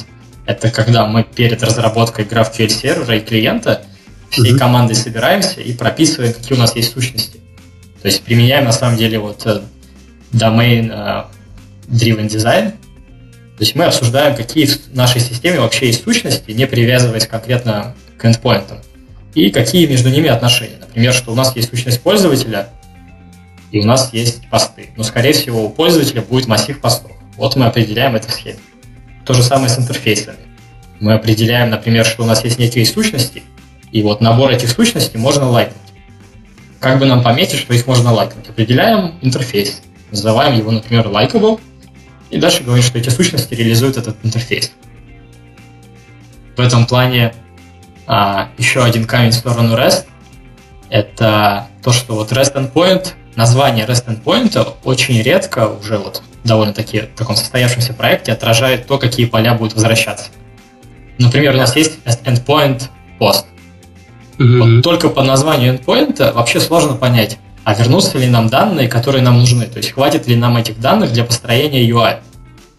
А еще чаще, если мы закапываемся в какие-нибудь а, вложенные типы, то есть наш REST отдает еще ассоциированные объекты, для клиента это вообще непрозрачно, то есть непонятно, что этот э, endpoint вернет, что ожидать от него. И поэтому вынуждены потом на клиенте писать эти огромные JSON-парсеры, защищаться от всего, что может прийти, и подразумевать, что API наш REST все время нас пытается обмануть. Такой же, по, по идее, подход, да? Мы никогда не знаем, что он вернет REST API. Мы, потому что у нас нет четкой спецификации. Ну, тут, тут можно поспорить, потому что а, там в свое время интересовались этим вообще вопросом, как защититься от а, плохого бэка. И есть вообще решение, как а, договориться с бэком о, об одной JSON-схеме и, соответственно, его раскатать с одной стороны на бэке, чтобы бэк, в принципе, не генерил ничего, что, ну, то есть перед тем, как выдать ответ, он проверяет его соответствие JSON-схеме. Насколько я помню, прот оно в итоге не ушло. А второй вот э, момент, это когда мы на клиенте, получив данные, мы проверяем его соответствие JSON-схемы, есть определенные библиотечки, которые это смогут сделать. Соответственно, в случае, если э, у тебя он не соответствует JSON-схеме, у тебя он пишет ошибку, и вы на этапе э, ну, дальше эту ошибку или ворник можно отправить там куда надо, и а, отсмотреть вот эти вот все edge кейсы, на которых нам внезапно бэк начинает не то, что надо слать. Вот. В этом случае мы не пытаемся там что-то а, как-то долететь э, на одном двигателе, мы просто берем и не работаем с этим JSON вообще никаким образом. Он не соответствует схеме, все. Вот. И это нам, ну, в некотором смысле, это подход похож на exception ы, когда мы пытаемся упасть как можно раньше. Ну, опять же, это все происходит в реал-тайме, правильно? Да, ну, то да. есть в а GraphQL, особенно если мы работаем со строго типизированным языком, позволяет нам ловить ошибки в схеме на этапе компиляции. Поскольку мы знаем, какая у нас схема, ну, угу. давай только там надо зафиксировать факт, что разработчик при разработке взял последнюю версию схемы. Тут есть такой нюанс, то есть он должен... Ну, это, это можно настраивать всякими автоматизациями. Например, по git пулу еще заодно пулить а, последнюю схему угу. с, с сервера. Вот. И дальше Swift, например, тот же Apollo, он генерирует строго типизированные структуры и может проверять, какого рода запросы мы пишем. И, например, если этот запрос не подходит под схему, или, например, мы поменяли название внутри схемы, то получим компи- ошибку компиляции, да, то есть не сможем даже скомпилировать наш код. Таким образом, это еще сильнее усиливает вот это разделение между клиентом и сервером, то есть они могут независимо работать и оповещать друг друга путем вот таких довольно строгих правил. Угу. Ну окей. А, давайте пойдем дальше. Мы на самом деле а, много что обсудили, там и про подписки было. А, схема стичинг – это как раз вот история про когда ты берешь его, собираешь из разных сков или как? Ну, схему, да, когда там с фрагментами? М? Да, схема стичинг это не совсем про фрагменты, это про общение GraphQL с GraphQL. То есть, по сути, у нас есть два... На самом деле, даже так, лучше представить, у нас есть а, клиент и дальше два микросервиса. Вот, например, в IBM у них там было куча микросервисов, они в итоге сделали так, что каждый микросервис свою схему определяет как контракт. То есть он наружу выставляет этот контракт и говорит, у меня вот такие сущности, такие поля. Я могу на них ответить. И дальше есть некий центральный головной мозг, возьмем это наш вот основной GraphQL сервер, который собирает эти две схемы и сшивает их вместе. Угу, и вот чего, чего нельзя сделать с REST, потому что REST это просто набор правил. И, и если ты отдельно не а, навернешь над REST какой-нибудь свагер или какие-то еще аннотации, у тебя не получится указать а, связи между схемами. А тут а, это практически автоматически получается. Сейчас это там вышло недавно из беты. В качестве прикольного примера можно привести, вот, например, у нас есть наш API, а, наш бэкэнд с нашей схемой. А теперь мы вдруг решили а, привязаться к API weather.com, то есть получать погоду, например, для пользователя. С одной стороны, мы можем как-то это обернуть внутри REST-запроса в нашей функции, а используя schema stitching, по сути, если weather.com поддерживает GraphQL endpoint, мы получаем их схему и сшиваем ее с нашей схемой. Таким образом, клиент на самом деле представления не будет иметь о том, что это два раз, две разных схемы, два разных сервера. Угу. Интересно. Ну, я вообще, на самом деле, себе так и представлял, то, что, ну, я э, все-таки, наверное, такой на GraphQL смотрю как на что-то, при помощи чего можно закрыть э, несколько опишек прежде всего. Э, я так понимаю, что, Макар, у тебя представление, скорее всего, как э, GraphQL First, как ты сказал. Вот. Э, интересно. Конкретно, интересно. да. Сейчас, сейчас конкретно его используют как GraphQL First, но а все практически компании, которые его реализовали, там возьмем Yelp, Coursera, а, Spotify, все они а, пришли, IBM тот же, да, все они пришли от проблемы, что у них либо тысячи REST endpointов под каждый чих, там, не знаю, пост mobile, пост mobile web, а, пост full, пост admin и так далее. Либо у них тысяча микросервисов. В каждом микросервисе это хорошо, когда можно заинфорсить какую-то схему на JSON. А вот в IBM была вот проблема такая, у них у каждого микросервиса была своя структура ответа. И кому-то, а скорее всего это кто-то был клиент, приходилось разруливать это все и знать, что вот у этого микросервиса такой ответ, у этого такой. И все эти компании ввели GraphQL как раз вот а, для решения той проблемы, которую ты описал. А, для того, чтобы собрать воедино и закрыть клиента от всей этой сложности. А, то есть получается то, что в конечном счете, эм, я не знаю, есть вот какое-то количество n команд а, которые пилят свои куски опишки, у них у всех там своя схема, и они вместе собираются и договариваются о том, что нужно ну, об универсальном стандарте, который они будут отдавать клиенту, получается. Так что ли? Или как? Так а в этом в этом, да. в этом суть, что договариваться ни о чем не надо. Они договариваются о том, что будет представлять наружу GraphQL endpoint, а это уже есть стандарт. Дальше а, тебе даже не надо за ними следить. Если они предоставляют GraphQL endpoint, это уже заранее подразумевает, что у них будет а, определенная структура. А значит, ты можешь а, брать эти схемы и сшивать их. А, я, я, я тут какой пример приведу. Представь то, что у тебя а, разные команды разработчиков, условно говоря, разные сущности называют по-разному. То есть кто-то это называет авторы, а кто-то юзеры. Вот. А вот во время схемы стичинга можно решить эту проблему в том, чтобы а, в конечном счете, когда мы это все сошьем, у нас везде были только авторы или только юзеры. Да, да, вот. Ну вот, я вот про раз... вот я про это и приводил пример, то, что у тебя, по сути, N команд, и у них а, разные определения. И вот они вместе, когда ну, им нужно в конечном счете собраться и договориться, они вот собираются, одни говорят, так, мы, короче, те, кто создает посты, называем авторы, а мы юзеры, а мы называем там еще по третьему. И в конечном счете они вот в этот момент все-таки, ну, должен быть момент синхронизации, когда они э, понятия одни и те же, ну, договорятся о понятиях и там поставят знак равенства между какими-то из них.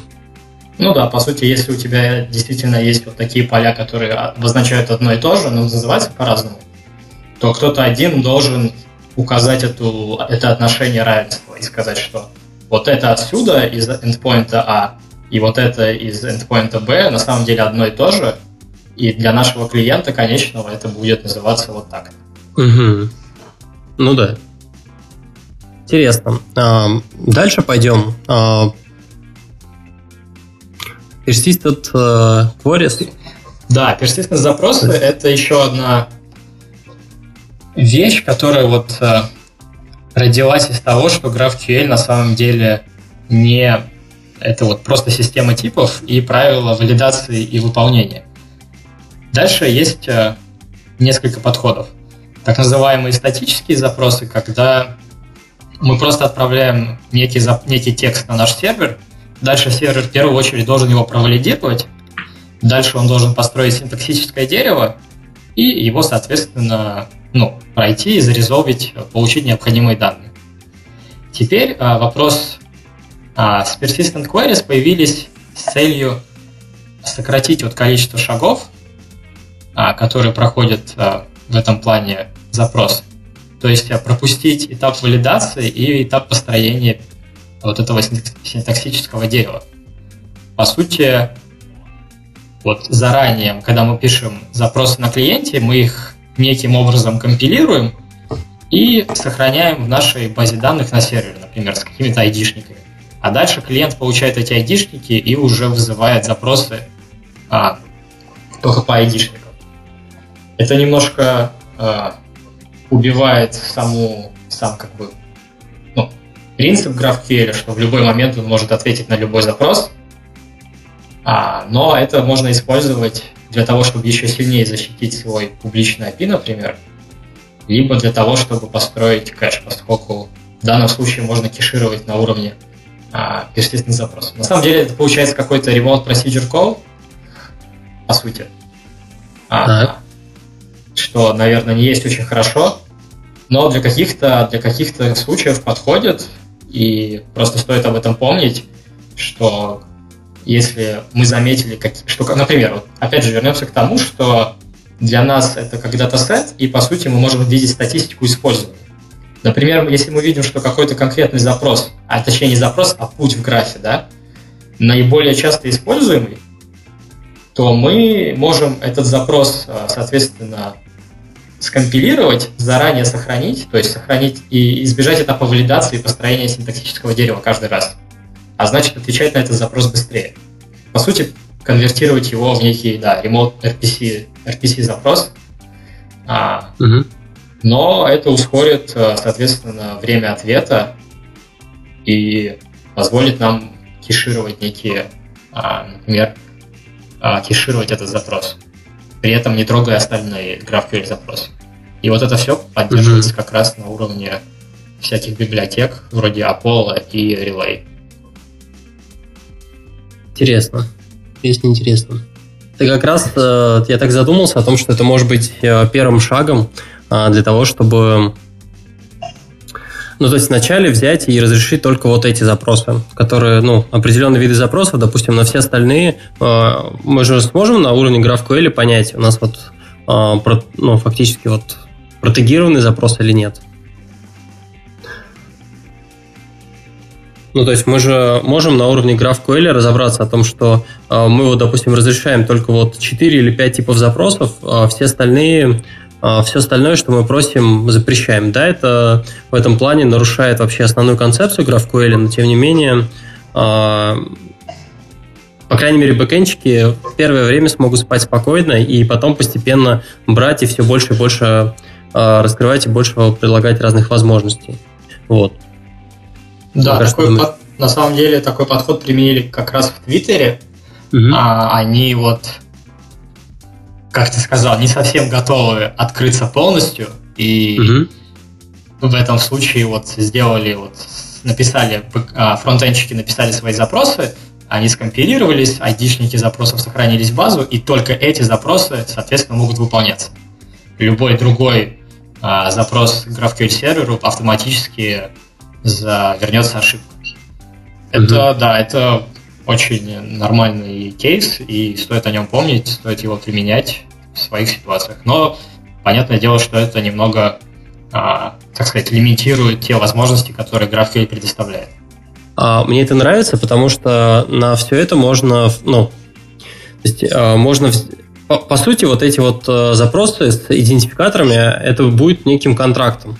А, все-таки в случае, когда мы можем посылать абсолютно, какие, абсолютно любые запросы, это может быть не круто, и как раз вот бэкэнд разработчиков конкретно это может смущать. В случае, когда мы берем и договариваемся о том, что вот нам нужен еще один запрос, мы его сами пишем, то есть э, тут как бы лучше из двух миров. С одной стороны, а, ребята с клиентской части сами могут для себя написать новый запрос, но с другой стороны, э, это никаким образом оно не попадет в прод без ведома а, бэкенд разработчиков, и они, бегло посмотрев на то, какая новая ручка появилась, могут сказать о том, что, не знаю, ребята, это не сработает, не надо так делать. Вот. В принципе, я согласен с этим. Единственное, что, а, скорее всего, когда ты вот объявляешь схему на первом этапе, да, и говоришь, что вот эти сущности, вот такие связи, угу. наверное, неправильно будет потом возвращаться к фронтенд разработчикам и говорить, что ну, да, вот у нас есть такие сущности, вот мы прописали такие отношения между ними, но ты не можешь это получать. Но, то есть, если есть реальная какая-то опасность, например, это какие-то секьюрные данные, или что-то требует там больших мощностей, и мы боимся реально, что это будет дергать каждый там кому не попадя, то надо, наверное, я бы просто исключил это из схемы, э, грубо говоря, если мы реализуем какой-нибудь Stripe API и не хотим это делать через GraphQL, хотя вот мы сейчас делаем Stripe API через GraphQL, пока все хорошо, но предположим, что нашим бэкэнщикам эта идея так себе, и они говорят, нет, давайте вот Stripe API будем делать через REST, потому что мы там умеем это все правильно секьюрить. А с GraphQL не хотим рисковать. То просто тогда сущности, связанные с payment, с проводкой этой оплаты, надо из схемы выключить и, так сказать, не соблазнять а, фронтенд разработчиков отправлять такие запросы. Угу. Хорошо. А, да, давайте сделаем небольшую такую а, врезочку. А, у нас вот в чате трансляции спрашивают о том, как... А, ну, прочитаю просто сообщение. Макар, расскажи, пожалуйста, про мутации и вообще про изменение данных. А, с одной стороны, кажется, что нет никакой проблемы. Мы в момент, когда мы берем и подключаем свои API, мы там, не только get запросы подключаем, но и все остальные, и кажется, что это вот как раз на этом уровне должны все эти проблемы решаться. Но тем не менее, Макар, расскажи нам о том, а, есть ли какие-то особенности в случае, когда мы хотим а, создавать новые какие-то сущности или хотим изменять уже существующие. Да, как-то так получилось, что мы уже долго говорим про GraphQL и ни разу не сказали, как изменять данные. Mm-hmm. На самом деле в GraphQL есть а, три входных точки, а, с которой начинается любая работа. Это запросы, которые, соответственно, на чтение, а есть мутации. Мутации позволяют нам а, сигнализировать о том, что мы хотим внести какие-то изменения в наших, в наших данных. Тут важно понимать, что, например, когда мы определяем мутацию в GraphQL, GraphQL имеет ни малейшего представления о том, как эту сущность добавить. То есть наша мутация, она хоть и состоит, а, грубо говоря, мы описываем то, что хотим создать. Мы говорим, наша мутация будет создавать там сущность пользователя или изменять сущность пользователя. А GraphQL не имеет представления, как это делать, и вот как это делать, мы описываем в resolve функции. Опять же, возвращаясь к вопросу, что в resolve функции мы, скорее всего, просто а, вызовем некий наш слой, а, который будет осуществлять запись данных уже. Вот. С мутациями есть интересная фишка. Они работают не только на запись, но и на чтение. По сути, при вызове мутации можно определить, описать, какие поля надо вернуть в результате выполнения. И это позволяет сделать интересные вещи. Например, очень часто, когда мы создаем новый объект, мы не знаем его айдишника в базе, а нам этот айдишник потребуется потом для чего-нибудь. И вот мы можем внутри одной мутации создать объект и запросить обратно его айдишник можем запросить полностью, а, полностью объект. Например, если сервер может применить некие изменения к нашим данным. Вот. А, таким образом работают мутации, да, они позволяют и записывать данные, и получать ответ. А, хотел еще отметить, что, в принципе, весь GraphQL, который, по крайней мере, сейчас доступен через библиотеки, да, будет, наверное, правильно сказать, реализации GraphQL а, спека, они все работают через пост-запрос, то есть даже запросы на чтение, они отправляются через пост. Вот. Это такая небольшая заметка. Угу. Ну, хорошо. А, а, так. Макар, у меня Uh-huh. Сейчас, у меня возник такой вопрос. Вот ты сейчас рассказывал про Resolve в очередной раз, этот метод, ну, Э, эти методы. Э, мне не совсем понятно, как э, те, кто будет их реализовывать, будут это дело ну, как бы тестировать. То есть, ну, вот есть у нас этот э, схема, да, и мы должны реализовать, ну, схема, и, и, и мы должны реализовать некоторый ну, короче, конкретную функцию. То есть все возможные варианты, которые что то может произойти, да, мы должны это реализовать ручками. Ну, я имею в виду на сервере. Вот. И как э, проверить, что это все, короче, будет работать? Понял мой вопрос? На самом деле, это resolve функции тестируются очень легко и просто, поскольку они практически stateless. Тут э, давайте тогда обговорим вообще, что такое resolve функция. Mm-hmm. функция, по сути, определяет, вот если мы представим наш граф, то resolve функция говорит о том, как перейти из одной вершины в соседнюю вершину. И в этом плане, вот при вот этом переходе, что нам надо знать для того, чтобы этот переход осуществить? Во-первых, нам надо знать значение предыдущей вершины. То есть, например, если мы хотим получить поле а, username, ну, нет, давайте какое-нибудь отношение сделаем. Если мы хотим получить посты пользователя, прежде чем вообще начать разбираться с постами, мы должны знать, кто наш пользователь, правильно? То есть мы должны знать предыдущую вершину, из которой мы уходим.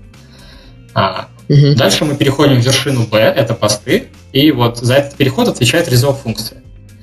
Еще в resolve функции вот, в рамках одного GraphQL запроса существует некий контекст. Это такой вот глобальный стейт в рамках только одного GraphQL запроса. То есть он не, а, он не среди разных запросов, а только в рамках одного текущего. И в этот стейт можно положить, например, соединение с базой данных, можно, например, положить ID-шник пользователя, который вызывает этот запрос для последующей, например, авторизации где-нибудь внизу. А, таким образом, чтобы протестировать это все, ну, у нас, по сути, есть чистые функции. Мы передаем функции на вход, например, пользователя, например, мод пользователя, и дальше тестируем, вызываем эту функцию, в результате которой ожидаем готовый пост-объект. И вот это мы и тестируем. Это будет, так сказать, а, юнит-тесты а, наших, а, наших функций, то есть нашего GraphQL сервера. А бывают еще интеграционные тесты, это когда мы просто в сервер кидаем запрос и, соответственно, проверяем, какой ответ придет. Тут есть много там, на стороне инструментов, это можно замокать хорошо и прям определить, что resolve функции будут в итоге возвращать в плане мока. Это вот будет такой полностью интеграционный тест. Угу. Окей, ну более-менее понятно. А, может быть, вопрос а, в ту же степь, да, про это же, может быть, эм, может, просто уже этого касались. Смотри, а вот, э, допустим, бывает такая тема, как версион... Э, версионность API, версионирование по крайней мере, в, в REST, да, и тут, наверное, может быть какая-то похожая ситуация, не обязательно там с версиями, но вот просто изменилась схема, да, добавились какие-то сущности или, может быть, какие-то ушли. А, соответственно, как нам это вообще эту ситуацию зарешивать на обоих сторонах? Обеих. Да, а, вопрос правильный, поскольку версионирование это, да, это вечная проблема при работе с любым API. И тут важно понимать, во-первых, что с GraphQL у нас только один endpoint. То есть, скорее всего, версионировать этот endpoint не очень хорошая идея. Ну, как бы реальная, но не очень хорошая. GraphQL с этой стороны подходит с точки зрения а, эволюции. То есть твоя схема не изменяется, и, а эволюционируется. То есть ты в нее добавляешь новые поля, а старые при этом сохраняешь. То есть, например, а, было у нас поле, а, скажем, creator, а вдруг мы решили, что ну, creator плохое название, давайте делать автор. Так вот, а, в GraphQL мы не удаляем creator, а мы помечаем creator как deprecated, то есть, по сути, как вот в Java мы можем пометить метод как deprecated. Такую вот аннотацию дописываем. И добавляем новое поле. Таким образом, все наши старые клиенты, они продолжают работать, а клиентские разработчики получают а, warning при компиляции или даже ошибку. А, эта ошибка скажет им о том, что надо уже переписать свои запросы и начать использовать автора в качестве вместо креатора.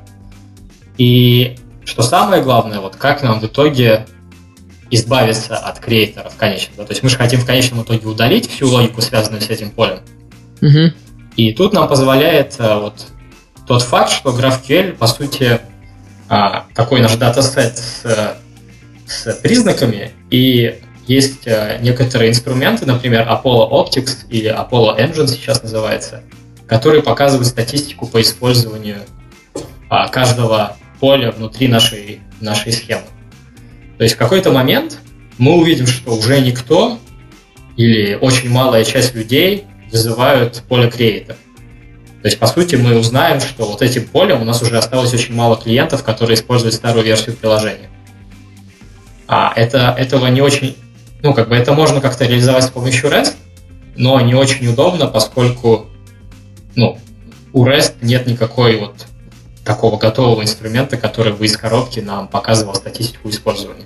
А, по поводу статистики использования, я такую вещь наброшу, то что мы всегда можем посмотреть в любом сервисе аналитики о том, какие у нас версии актуально используются, а какие нет. И ну, нам, правда, отдельно понадобится на этот обрывок листочка записывать, в какой версии у нас какие были эти методы использовались, в каком а, начиная с какой версии приложения мы больше не используем такую-то ручку и все в таком духе. Я лучше, конечно, в явном виде по факту видеть, что этот метод больше не используется никем или используется там 10 приложений каких-нибудь, 10 э, конкретных людей да. сидят на такой мега старой версии.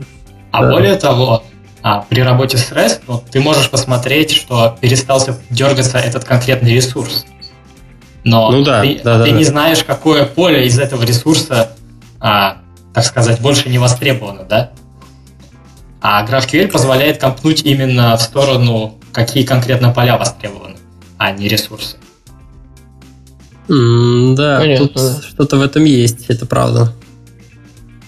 То есть твоего да, пользователя все продолжают дергать все, а вот конкретно это поле у этого, как бы конкретно вот это поле у сущности пользователя уже больше не дергает. А значит, мы его можем удалить uh-huh. из нашей схемы, удалить resolve функцию, удалить тесты и весь вот этот uh, legacy код убрать. Поскольку не, ну, мы тут... уже конкретно знаем, что им не пользуются. У нас есть эти данные. Ну да, но тут в этом случае такой очень кривой кейс получится, то что нам нужно в явном виде, а, по сути, брать и писать эту версию, а, после того, как мы взяли, отрефакторили клиентский код и говорим о том, что вот начиная с такой-то версии мы вот это вот поле уже не используем. Но да, что правда, то правда. В случае, когда мы получаем настоящую статистику по получению и запросу определенных полей, мы в явном виде можем сказать, что это поле вообще никому не надо больше. Все. Да? А, э, ребят, у меня, честно говоря, вот еще в продолжение второй раз а, возникает следующий вопрос. Но если мы знаем а, разные, а, ну, грубо говоря, как используются поля, да, а, то, наверное, как-то на более низком уровне мы можем оптимизировать различные запросы там, да, ну, с точки зрения такого хайлода. Я правильно понимаю? В целом, да. То есть мы имеем эту статистику, и можем выделить некие пути в нашем графе, которые такие наиболее нагруженные. И, например, применить mm-hmm. тот же persistent queries, то есть вот этот конкретный запрос, но опять же, если у нас есть, если это приватный API, то мы можем прийти к нашим клиентским разработчикам и сказать, хей, а, вот этот конкретный запрос, давайте его прикомпилируем, сохраним на сервере и будем дергать вот а, уже как persistent запрос. Если у нас публичный API, то да, с одной стороны, мы видим, что вот конкретно этот маршрут в графе используется чаще всего и имеет высокую нагрузку. А насколько можно это оптимизировать? Вот на чистом GraphQL, наверное, не получится совсем его оптимизировать, поскольку с той стороны, что вот resolve функция наша stateless, и по сути предыдущая resolve функция не знает, какая по счету она была вызвана. То есть она она знает, от кого она была вызвана, то есть из какой вершины в нее перешли. Но она не знает, сколько уже до этого было вершин. Поэтому тут... Э, ну, в любом случае, у нас есть эти данные, а дальше мы можем с ними делать что угодно. Мы можем, в принципе, придумать что-то хитрое для решения этой high-load проблемы. Угу. Окей. Стас, есть у тебя еще вопросы по advanced практикам?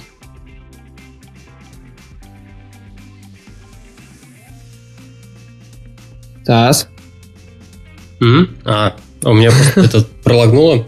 Я а, да, я да вроде спросить. нет, а может быть, mm-hmm. тут у Макара, наверное, надо спросить, может быть, он э, мы какие-то еще моменты упустили, и про что-то еще надо поговорить в контексте такого Advanced GraphQL. Именно в контексте Advanced GraphQL, а, ну, в принципе, кеширование мы более-менее затронули, опять быстренько скажу, что кеширование на стороне сервера, оно сейчас переосмысливается в комьюнити, и, например, выпущенный недавно Apollo Engine, он внедряет некий такой GraphQL Gateway, который а, позволяет делать некое кеширование, опять же, на основе статистики.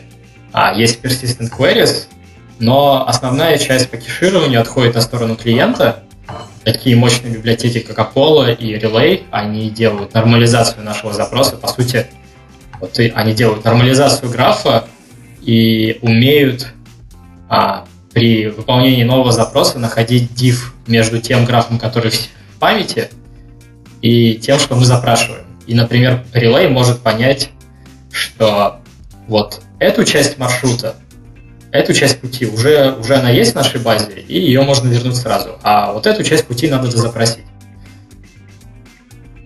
А, тут, тут же стандартная проблема инвалидации кэша. А, как вот Apple принимает решение о том, что вот эти данные, они хоть, ну, какие-то данные протухают там буквально, не знаю, там за минуту, может быть, какие-то данные будут актуальны, там, не знаю, целый год. Как он вот определяет о том, что вот эти данные, они все-таки такие свеженькие, их можно использовать, а вот эти данные уже все, пора обновить? По сути, а сейчас есть, насколько я знаю, есть глобальные настройки на Apollo, например, что, ну, грубо говоря, данные протухают через столько-то секунд, и сначала надо залезть в кэш, а потом в интернет. А можно наоборот, соответственно, сначала в интернет, потом записать кэш. Сейчас ведется работа над тем, что вводятся некие аннотации. По сути, у нас есть схема, и мы можем конкретно для каждой сущности, конкретно для каждого поля, а, имея, так сказать, представление о том, как часто оно изменяется, указать а, некую инвалидацию, некие параметры по кешированию. То есть мы можем сказать, что вот сущность пользователя, она глобально кешируется, но, например, список лайков этого пользователя не кеширую никогда, а всегда запрашиваю у сервера. Потому что, ну, нет смысла мне кешировать лайки, они там появляются каждую секунду. Вот а, такого плана вещи позволяют делать GraphQL, потому что у нас есть схема и у нас есть контракт. Ну, офигенски. Мне вообще очень нравится вот эта часть про статистику и про то, что это можно как-то взять и настроить автоматически. То есть он а, просто из а, того, ну, как, как я себе понял, то что а, ты берешь, допустим, берешь и начинаешь слишком часто долбиться в endpoint, в какой-то момент он берет, настраивается и перестает так часто туда стучаться и начинает а, этот тайм-аут, допустим, а, с которым он ходит э, в реальный endpoint, он его начинает все увеличивать, увеличивать, увеличивать, и сам фактически может взять и найти а, такой вот, как это сказать, а, время, период, через который нужно влазить в, настоящий, в настоящую базу настоящими данными. И это получается, что даже круче, а, чем, допустим, тот же самый бэкэнчик, вам можно сказать. Так э, часто у бэкэнд-разработчиков есть какие-то общие представления о том, что, ну, сюда слишком часто, ну, не знаю, раз в минуту нет смысла ходить, вот ходите не чаще, чем раз, там, не знаю, в 5 минут. А не надо нам сервак перегружать. А, но он в этом плане тоже может быть неправ, и а, как раз а, GraphQL, вот статистика, история про статистику может вообще помочь. Это здорово, интересно. Круто, если в эту сторону GraphQL будет развиваться. Вообще, не знаю, мне подход нравится. Фактически GraphQL с собой пытается закрыть вообще как можно больше проблем с э, получением данных сети. Вот, это первое. А второе, он еще и немножко на этот, на, так сказать, поле кэширования данных и persistent слой в том числе немножечко пытается собой закрыть. Интересно, интересно.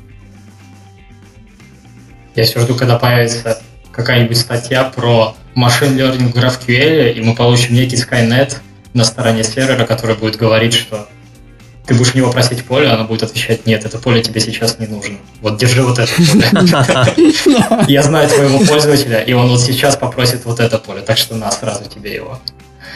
Не, ну шутки а, шутками, но какие-то наработки именно вот так, ну, в такую сторону адаптивную, так скажем, мне кажется, будут или есть уже. Ну да. А, и, кстати, у тебя вот э, ты свои ячейки такой назначил такую-то схемку, у нее такой контракт. Ну, слушай, ну, серьезно, ну, подправь. И вот, кстати, заодно тебе новые макеты ячейки подвертай. А, кусок мяса. Так, ладно. А. Дальше идем.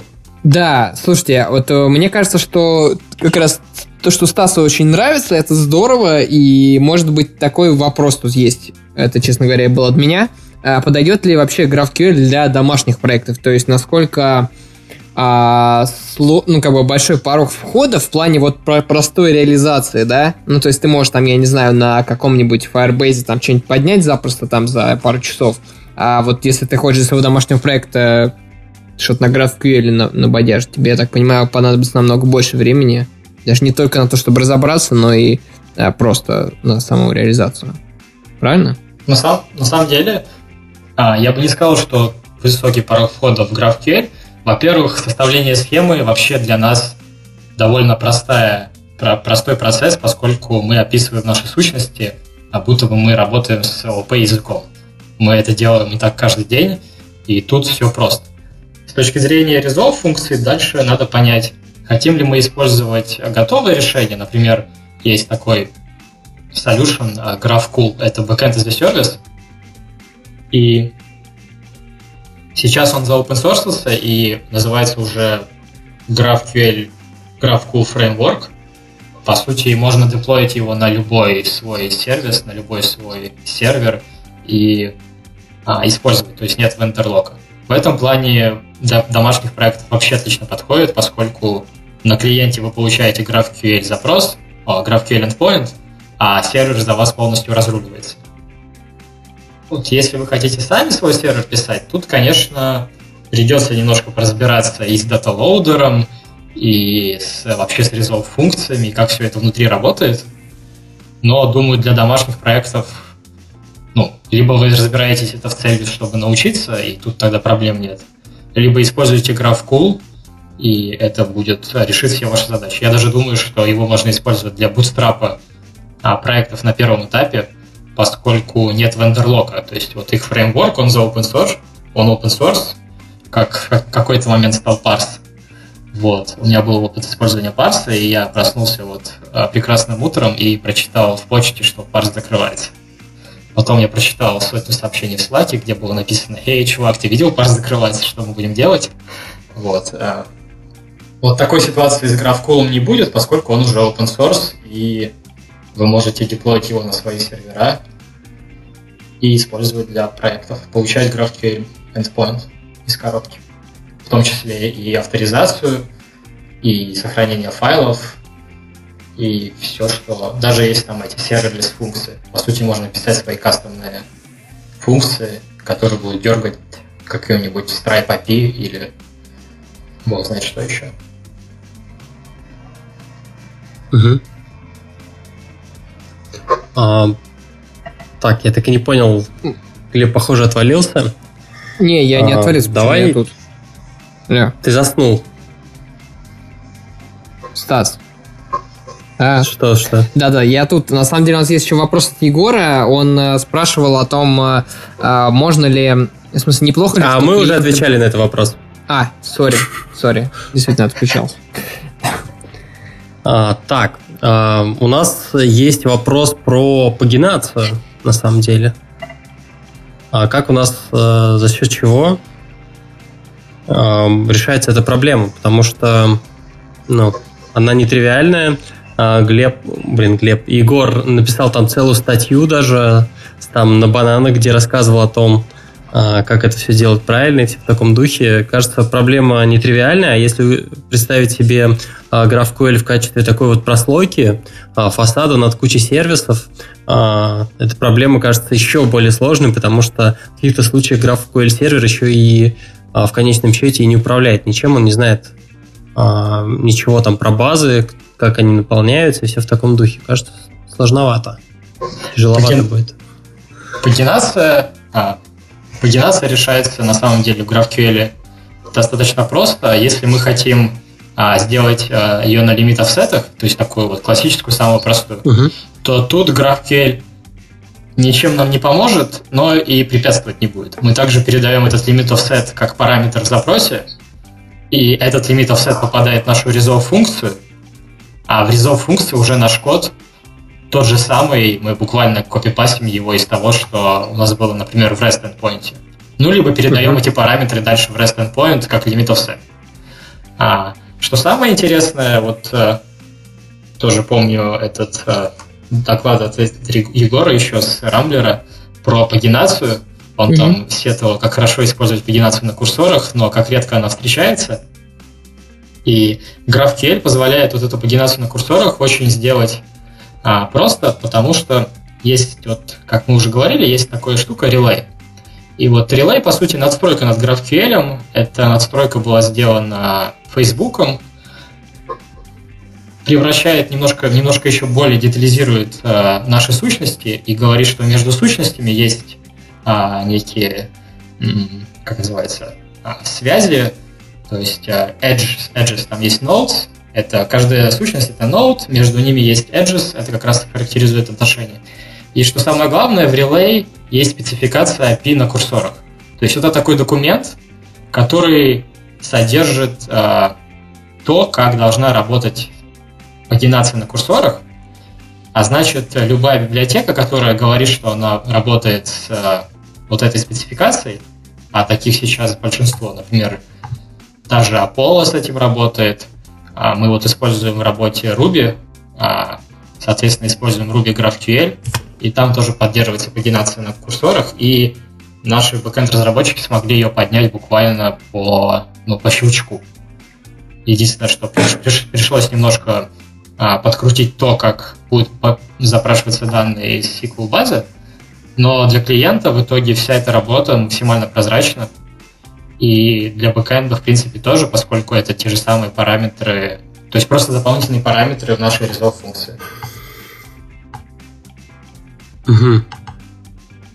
А, такой вот вопрос, а, который возник. Мы можем а, взять на стороне GraphQL добавить курсоры, если у нас э, конечные опишки на лимитов сетах. Вот, э, если у нас... Сейчас вот скажу только за Ruby. За Ruby mm-hmm. можем. А, mm-hmm. По сути, а, Ruby вот абстрагирует это, ну, как бы не mm-hmm. Ruby, а Ruby GraphQL Gem абстрагирует mm-hmm. это, все, всю работу с э, курсорами. А под капотом там SQL лимитов сет запросы. Mm-hmm. Вот. И ну вот буквально я начал сначала просил поставить нам пагинацию на лимит сетах и говорил, что ну это же нам будет проще, быстрее мы сделаем. А мне сделали лайф-демо, где буквально по щелчку абстрагировали SQL лимит запрос на курсорах, и все заработало. Ну, я конечно, там немножко в шоке был от того, что как это все так получилось, и как это все внутри работает. А, по сути, там, ну вот конкретно в Ruby курсор это base64 encoding а, лимита плюс, по-моему, ID объекта. То есть а, что вот какая-то такая пара там значений, которая позволяет а, решить проблему, например, если мы вдруг а, ну, какая основная проблема лимитов сет пагинации, да, если у нас есть существующий набор данных, а потом из этого набора что-то удалилось, то у нас уже неправильный офсет. А значит, mm-hmm. при запросе, ну, при следующей странице мы получим пересекающиеся элементы. Mm-hmm. И уже клиент должен эти пересекающие элементы находить и устранять. А курсор позволяет нам, соответственно, этой проблемы избежать, поскольку мы сразу просто запрашиваем после того элемента, который, а, который у нас есть последний. И вот это все работает из коробки. Пока работает хорошо, претензий нет. Ну, тут есть еще и вторая проблема, то что когда удаляется и когда добавляется, соответственно. То есть вот представь, у тебя ты наш любименький модель новости, когда у тебя внезапно взяла, добавилось три новости, и, соответственно, ты запрашиваешь ту же самую страницу, и у тебя все, кроме трех, трех новостей, уже было. А кажется, что ты тут можешь решать. В случае, если ты, допустим, последний раз а, посылал запрос, там, не знаю, два дня назад, то у тебя даже одного лимита не хватит. Тебе придется, по идее, я надеюсь, что это разруливается внутри GraphQL, когда он посылает нужное количество лимитов сет запросов, пока не доходит и не находит э, сущность, э, ну, собственно, ту последнюю, о которой он уже знал. Ну, вот это надо конкретно такие вот сложные кейсы уже надо смотреть а, на конкретной реализации GraphQL спека, то есть если мы говорим, mm-hmm. что будем использовать Ruby Gem, то надо, да, тестировать и смотреть. А я могу сказать, что GitHub от API написан как раз на вот Ruby, на вот этом джеме.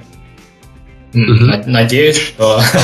ну, то есть мы еще не сумели словить каких-то много багов, но надеюсь, что GitHub уже за нас протестировал его и подтвердил, так сказать, правильность mm-hmm. всего кода, который там написан. А, Python... Ой, а, давайте быстро пройдемся тогда, кто еще что использует. А, вообще, при, напис... при работе с GraphQL, вот если мы решаем эту задачу, а, надо понимать, что Data Loader, например, библиотека, которая позволяет решить n плюс 1 проблему, она есть не под сферой реализации сейчас. Конечно, а, под большинство есть, но надо конкретно смотреть. Поэтому вот JavaScript — это эталонный язык, поскольку используется внутри Facebook, а, ну, соответственно, для фронтенда, да, потому что там React. И вот эталонная реализация GraphQL на JavaScript, она доступна. Дальше есть, а, соответственно, Spotify и GitHub API, которые используют Ruby на сервере. Есть Yelp, который использует Python. Там библиотека называется Graphene. И еще хорошая библиотека для работы с GraphQL на сервере написана на Scala, называется Sangria. Вот, э, вот эти я могу точно рекомендовать и точно сказать, что вы не столкнетесь с какими-то ну, банальными проблемами, что что-то из спецификации не реализовано. А с остальными, например, когда я готовился к выступлению на Coca Heads про GraphQL на сервере, я сначала амбициозно хотел написать сервер на Swift, ну и показать, как это работает со Swift. Но вот, к сожалению, GraphQL библиотека с, для написания сервера а на Swift, она очень старая, последний раз обновлялась почти год назад. Сейчас, видимо, не поддерживается уже, и, соответственно, ни о каком там, data loader е и прочих а, плюшек говорить не стоит, поэтому если у вас какой-то эзотерический язык, там совсем, и вы хотите нам писать сервер, то тут надо быть аккуратным, потому что в какой-то момент вы столкнетесь с тем, что одна библиотека, тоже data loader, для этого языка есть, а для вашего нет. И тогда вы в очень нехорошей ситуации. Но эта проблема, она уже скоро ее не станет. Сейчас почти на любом языке есть более-менее хорошая библиотека. По крайней мере, вот четырех самых популярных я назвал, и вот их точно можно использовать, и думаю, покрывает 90% случаев. Угу. Окей. А, так, не знаю, лично мне э, GraphQL понравилось. Э, э, Глеб, если бы он сейчас был с нами, обязательно сказал то, что его нужно обязательно попробовать. А, но давай попробуем как-то поговорить о том, как продать GraphQL э, своим коллегам. И тут, мне кажется, надо посмотреть с разных сторон. Во-первых, я предлагаю продать э, своим коллегам, э, мобильным разработчикам, Второе, кому надо продать, это, наверное, бэкэнд разработчикам, потому что как начнут ворчать, надо будет с этим тоже что-то делать. И третье, это, ну, наверное, нужно продать будет менеджеру, потому что э, на что уйдут ресурсы. Вот. Так что давай прям по порядочку пойдем. Вначале продаем мобильным разработчикам. Отлично. Мобильным разработчикам продать проще всего, поскольку GraphQL это в первую очередь client first и разрабатывался в Фейсбуке как а, для клиента. То есть, на самом деле, команда, которая делала GraphQL в Фейсбуке, она просто смотрела на то, как им пользуются клиенты и что они хотят, как они хотят этим пользоваться, и реализовывала эти вещи. Поэтому тут э, продавать, думаю, несложно. Во-первых, GraphQL позволяет нам декларативно описывать наши требования к данным. Угу. Это экономит трафик, мы запрашиваем и получаем в ответ то, что запросили. То есть, э, если у нас есть REST, который возвращает нам кучу ненужных данных, просто потому, что он должен а, возвращать это все для других клиентов. Например, в вебе у нас есть, вдруг кто-то в веб-команде прочитал про HateOS, вот а, HateOS это такой подход, когда мы возвращаем не только данные, но и гиперссылки для перехода на страницы. И на самом деле GitHub API а, использовал вот этот подход, и мы в итоге получали огромный раздутый JSON-ответ, из которого, например, мобильные разработчики, не, ну, им требуется только 4 поля.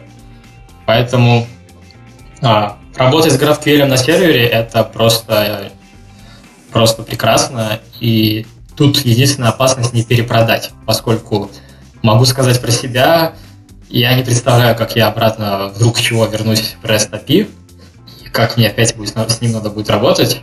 Надеюсь, что такого не произойдет, по крайней мере, в ближайшее время. Вот. А, давай дальше, для кого будем дальше продавать? Бэкэнд да, бэкэндом... бэкэнд... Суровые бородатые дяди говорят о том, что Слушай, ты это в нашу базу данных, что ли, лазить будешь, или что вообще?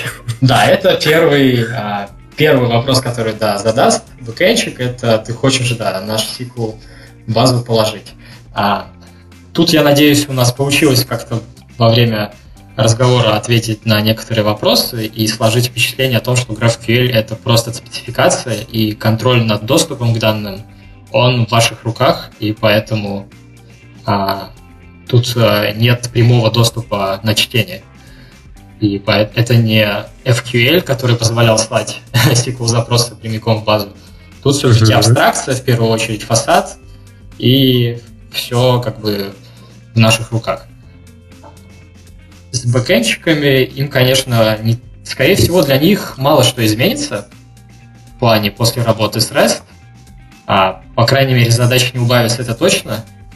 А, давайте будем честны, задач прибавится, потому что с этим всем надо будет разобраться. Но если у нас существует а, несколько микросервисов, а, каждым микросервисом управляет своя команда, и а, все хотят вот жить независимо друг от друга и не тратить много времени на синхронизацию, то тут GraphQL отлично подойдет. Угу. А, Макар, тут задам такой вот вопрос по поводу в том числе и безопасности и того, что у нас торчит наружу. А, так вот, если разбираться, у нас а, а, на самом деле доступа к микросервисам конечным у нас снаружи обычно нету. И у нас это все закрывается какой-то внешней опишкой, которую мы, соответственно, выставляем наружу. GraphQL получается то, что он на этом же контуре находится, и вот конкретно GraphQL сервису, серверу мы разрешаем общаться с конечными микросервисами, ну, так же, как вот, соответственно, той опишке. Я прав? Ты можешь разрешить ему общаться, а можешь, опять же, а внутри микросервиса сделать слой авторизации, и тогда GraphQL будет общаться с этим микросервисом посредством, например, какого-нибудь а, токена или еще любого mm-hmm. метода защиты API, да. То есть тут, а, если ты хотел привести к тому, что взломав, ну, single point of failure, да, если мы зафейлим GraphQL, то у нас зафейлятся все микросервисы, а, Тут можно по-разному делать, и опять же GraphQL тут со своей стороны никак нас не ограничивает. Угу. Мы выбираем. А, как вариант можно, как вариант можно взять и поставить GraphQL а, еще больше дальше за а, опишкой, и, соответственно, GraphQL будет ходить в основную опишку, как раньше, а, просто для того, чтобы Соответственно, получая все эти данные, мы добавим методов, которые будут возвращать нам ну, непосредственно там соответствующие данные, там посты или юзеры, но уже сами непосредственно модельки без связи. Получается то, что все, что в этой ситуации надо сделать, по идее. В принципе, да. В принципе, можно использовать существующие API. Тут главное не угодить в ту же а, мышеловку, что была со Swift, когда он только вышел. Какая была, да, основная проблема? Все пытались использовать Swift, как будто бы он лучшая версия Objective-C. Угу. И только потом, и GraphQL как раз, вот, наверное, я бы сейчас сказал, на стадии вот Swift 2 где-то, да, где мы начинаем потихоньку понимать, что мы должны выбирать не самую быструю лошадь, а строить, по сути, уже автомобиль, то есть применять другие, менять свое мышление, мышление об API, да. И тут вот надо ловить себя на мысли этой и стараться переосмысливать вообще весь процесс работы с API.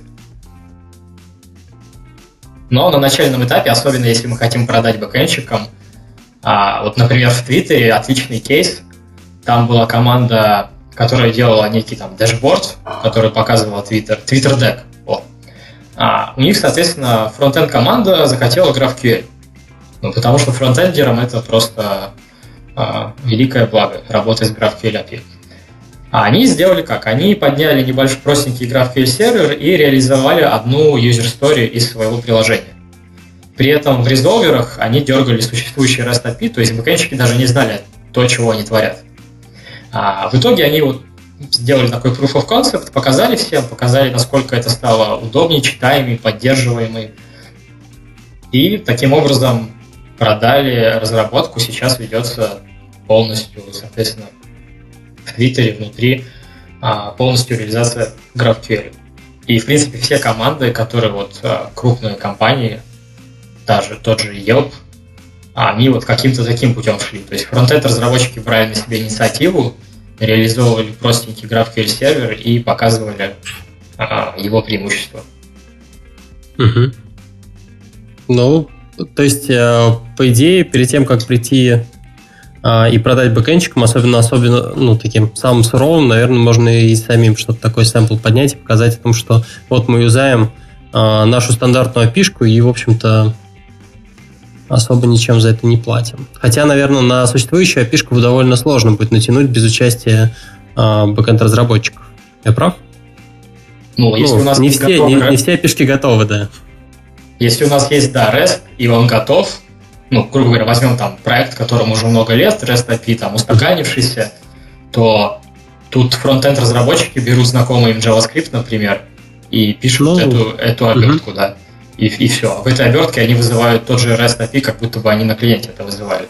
Ну, тут единственное важно понимать, что тут мы получаем фасад, мы получаем более удобное более удобную работу с API, но производительность может подкачать, поскольку мы дергаем ну, вот эти эндпоинты, и, в принципе, а, ну, как, как вариант, как Bootstrap подойдет, но для более такого продакшн кейса лучше, конечно, а, ну, если уж не GraphQL first, но как минимум попытаться не дергать из GraphQL REST, а уже как-то копнуть глубже, позвать бэкэнщиков и попросить их уже посмотреть на это более детально. Угу. Хорошо. А Последние, кому осталось продать, менеджеры. А, наверное, для них было бы принципиально о том, сколько это будет стоить э, там, интеграция э, такого подхода, поддержка, сколько будет стоить, и, соответственно, что мы с этого выиграем. Зачем нам надо было вот начально вот эти вот временные инвестиции делать? Про поддержку и интеграцию тут сложно оценить. Скорее всего, зависит от проекта, конечно же. А важно, что мы получим в результате. В результате мы получим а, команды, которые могут работать независимо, практически независимо друг от друга. То есть, имея вот этот а, контракт, имея GraphQL, а, мы, во-первых, избегаем таких случаев, когда фронтендеры бегут в бэкэнд команду и просят добавить им вот это поле срочно надо. Во-вторых, ну опять же, да, если у нас есть микросервисы, то каждая команда по микросервису может э, работать со своим, так сказать, э, со своей схемой, и кто-то в конце будет сшивать эти схемы. То есть мы получаем независимость, а тут очень легко продается на уровне экономии трафика и вообще улучшения пользовательского experience а, поскольку одна из там, ключевых причин, почему Facebook начал делать GraphQL, это тот факт, что REST возвращал слишком много данных. То есть это такая вот стандартная проблема overfetching и underfetching. Либо мы недополучили данных, а следовательно сделали лишний запрос, а следовательно увеличили время ожидания пользователя, а еще увеличили вероятность получения ошибки на какой-то из запросов. Либо мы данных перебрали, то есть мы потратили трафик пользователя, и он выкачал себе а, все, что, все, что было, а по сути заиспользовал только два поля. Вот на этом уровне а, можно попытаться продать, и тут э, это можно, во-первых, померить, это можно очень красиво визуализовать, когда мы там э, показываем, сколько нам пришло от REST API, обычно возвращается это там страница JSON, а от GraphQL это бы пришло бы просто там несколько строк, поскольку только эти строки нам нужны. Ну и последнее, наверное, это мы вкратце как затронули инструменты, поскольку GraphQL это стандарт, а вокруг него сейчас много классных инструментов, которые позволяют визуализировать наш API. И эти визуализации, например, есть такой инструмент Voyager, который рисует настоящий граф и связи. А по сути, менеджер уже видит в этом графе не просто какие-то ресурсы для разработчиков, ну да, то есть отвязанные REST endpoints, а бизнес-сущности и связи между ними. То есть для него API становится чем-то более прозрачным, понятным, и он может на это посмотреть, посмотреть на этот граф, может даже что-то предложить а, и сказать, что, например, вот как-то странно у нас тут сущности, там, сущность пользователя связана с сущностью, там, не знаю, какой-то другой сущностью, которая она не должна быть связана. То есть это такая прозрачность для всех, в принципе. Угу. Круто, круто, круто. Ну что, мне кажется, что мы так довольно подробно обсудили вообще все, что вокруг GraphQL происходит. А, предлагаю подводить черту, Стас, что думаешь? Да, давай подводить. Давайте. Так, черта. Значит, мы сегодня выяснили, что вообще такое GraphQL, как к нему прийти, почему от него не надо уходить, чем э, плох REST из 2000-х. Э, поговорили о разных крутых advanced практиках использования, всякие подписки, э, persistent query и так далее. Вот, затронули даже вопрос немножко тестирования. Мы любим тестирование. Вот. Эм, Че, а мне кажется, на практике мы несколько примеров разобрали, это тоже довольно круто. Ну, не знаю, мне кажется, довольно понятно все получилось. Вот. Ну и, Стас, будешь ли ты использовать-то GraphQL? Не, ну а почему бы нет? Мне кажется, то, что э, в любом случае в команде, в большой команде, ну, кто-то должен будет на себя взять и попробовать это, потому что подход интересный. А, во всей этой истории мне нравится несколько вещей. Первое – это история про статистику, про то, что мы, а, исходя из статистики, мы можем взять и расставить веса, исходя из которых уже правильно строить индексы для бэка. Собственно, бэкэнд наконец узнает о том, как, и, как то, что они пишут, в конечном счете используют. Это первое. Второе, а, да, всякие вот эти вот хипстерская история и фантазии про будущее, про машинное обучение, что у нас а, мы можем взять и проанализировать, какие мы запросы посылаем, к каким полям обращаемся, и, по сути, написать такой вот... Короче, сделать так, чтобы глупые мобильные разработчики, вот мы все писали только верхний слой, а все остальное за нас решало машинное обучение. Мы получали только просто данные и все. Как они получаются там с бэкэнда, где там кэш, где не кэш, разбирается все без нас. Вот это такой прям здоровский поинт. И последний пункт, который мне нравится, это а, Макар немного так затронул и сказал о ребятах, которые начинают задумываться о том, чтобы а, вот этим вот подходом сделать так, чтобы GraphQL в том числе и залез на наш э, persistent слой, чтобы у нас, э, не знаю, вот у Android-разработчиков э, в ходу есть такая сущность, которая называется репозиторий, который берет и дает вообще все данные и решает вопрос получения данных. А, там я знаю то, что есть спорные такие вот вещи, что кто-то считает, может ли у репозитория быть API-клиент или нет, а, но я встречал такой вот случай, когда все пытается внутрь запихнуть. Короче, если э, можно будет автоматически генерить наши сервисы э, и целиком вот в GraphQL отдать вот эту вот всю историю там про кэширование, про получение данных из сети, будет круто. Вот. Пусть вкалывают роботы, а не человек, а мы просто будем писать схемки, и это вот максимум, максимум схемки, все и верстать в юшечке на э, констрейнтах. На... на фреймах. На фреймах, да. Ладно, окей, я думаю, что отлично мы подвели черту. Макар, спасибо тебе еще раз, большое спасибо за то, что ты к нам пришел и во всем об этом рассказал. Спасибо, что позвали. А, спасибо. А, нет, самое главное, Стас, ты... Э, так. Что ты любишь больше, чем э, когда роботы выполняют за тебя всю грязную работу? А, больше этого, дорогие слушатели, мне только нравится, когда вы ставите нам 5 звезд в iTunes, делаете репосты, ретвиты, рассказываете нас своим друзьям и самое главное, слушайте наш подкаст. Yeah. А, отдельное спасибо здесь надо сказать Леше Кудрявцеву, которому сводить еще этот выпуск, а также спецвыпуск. Вот.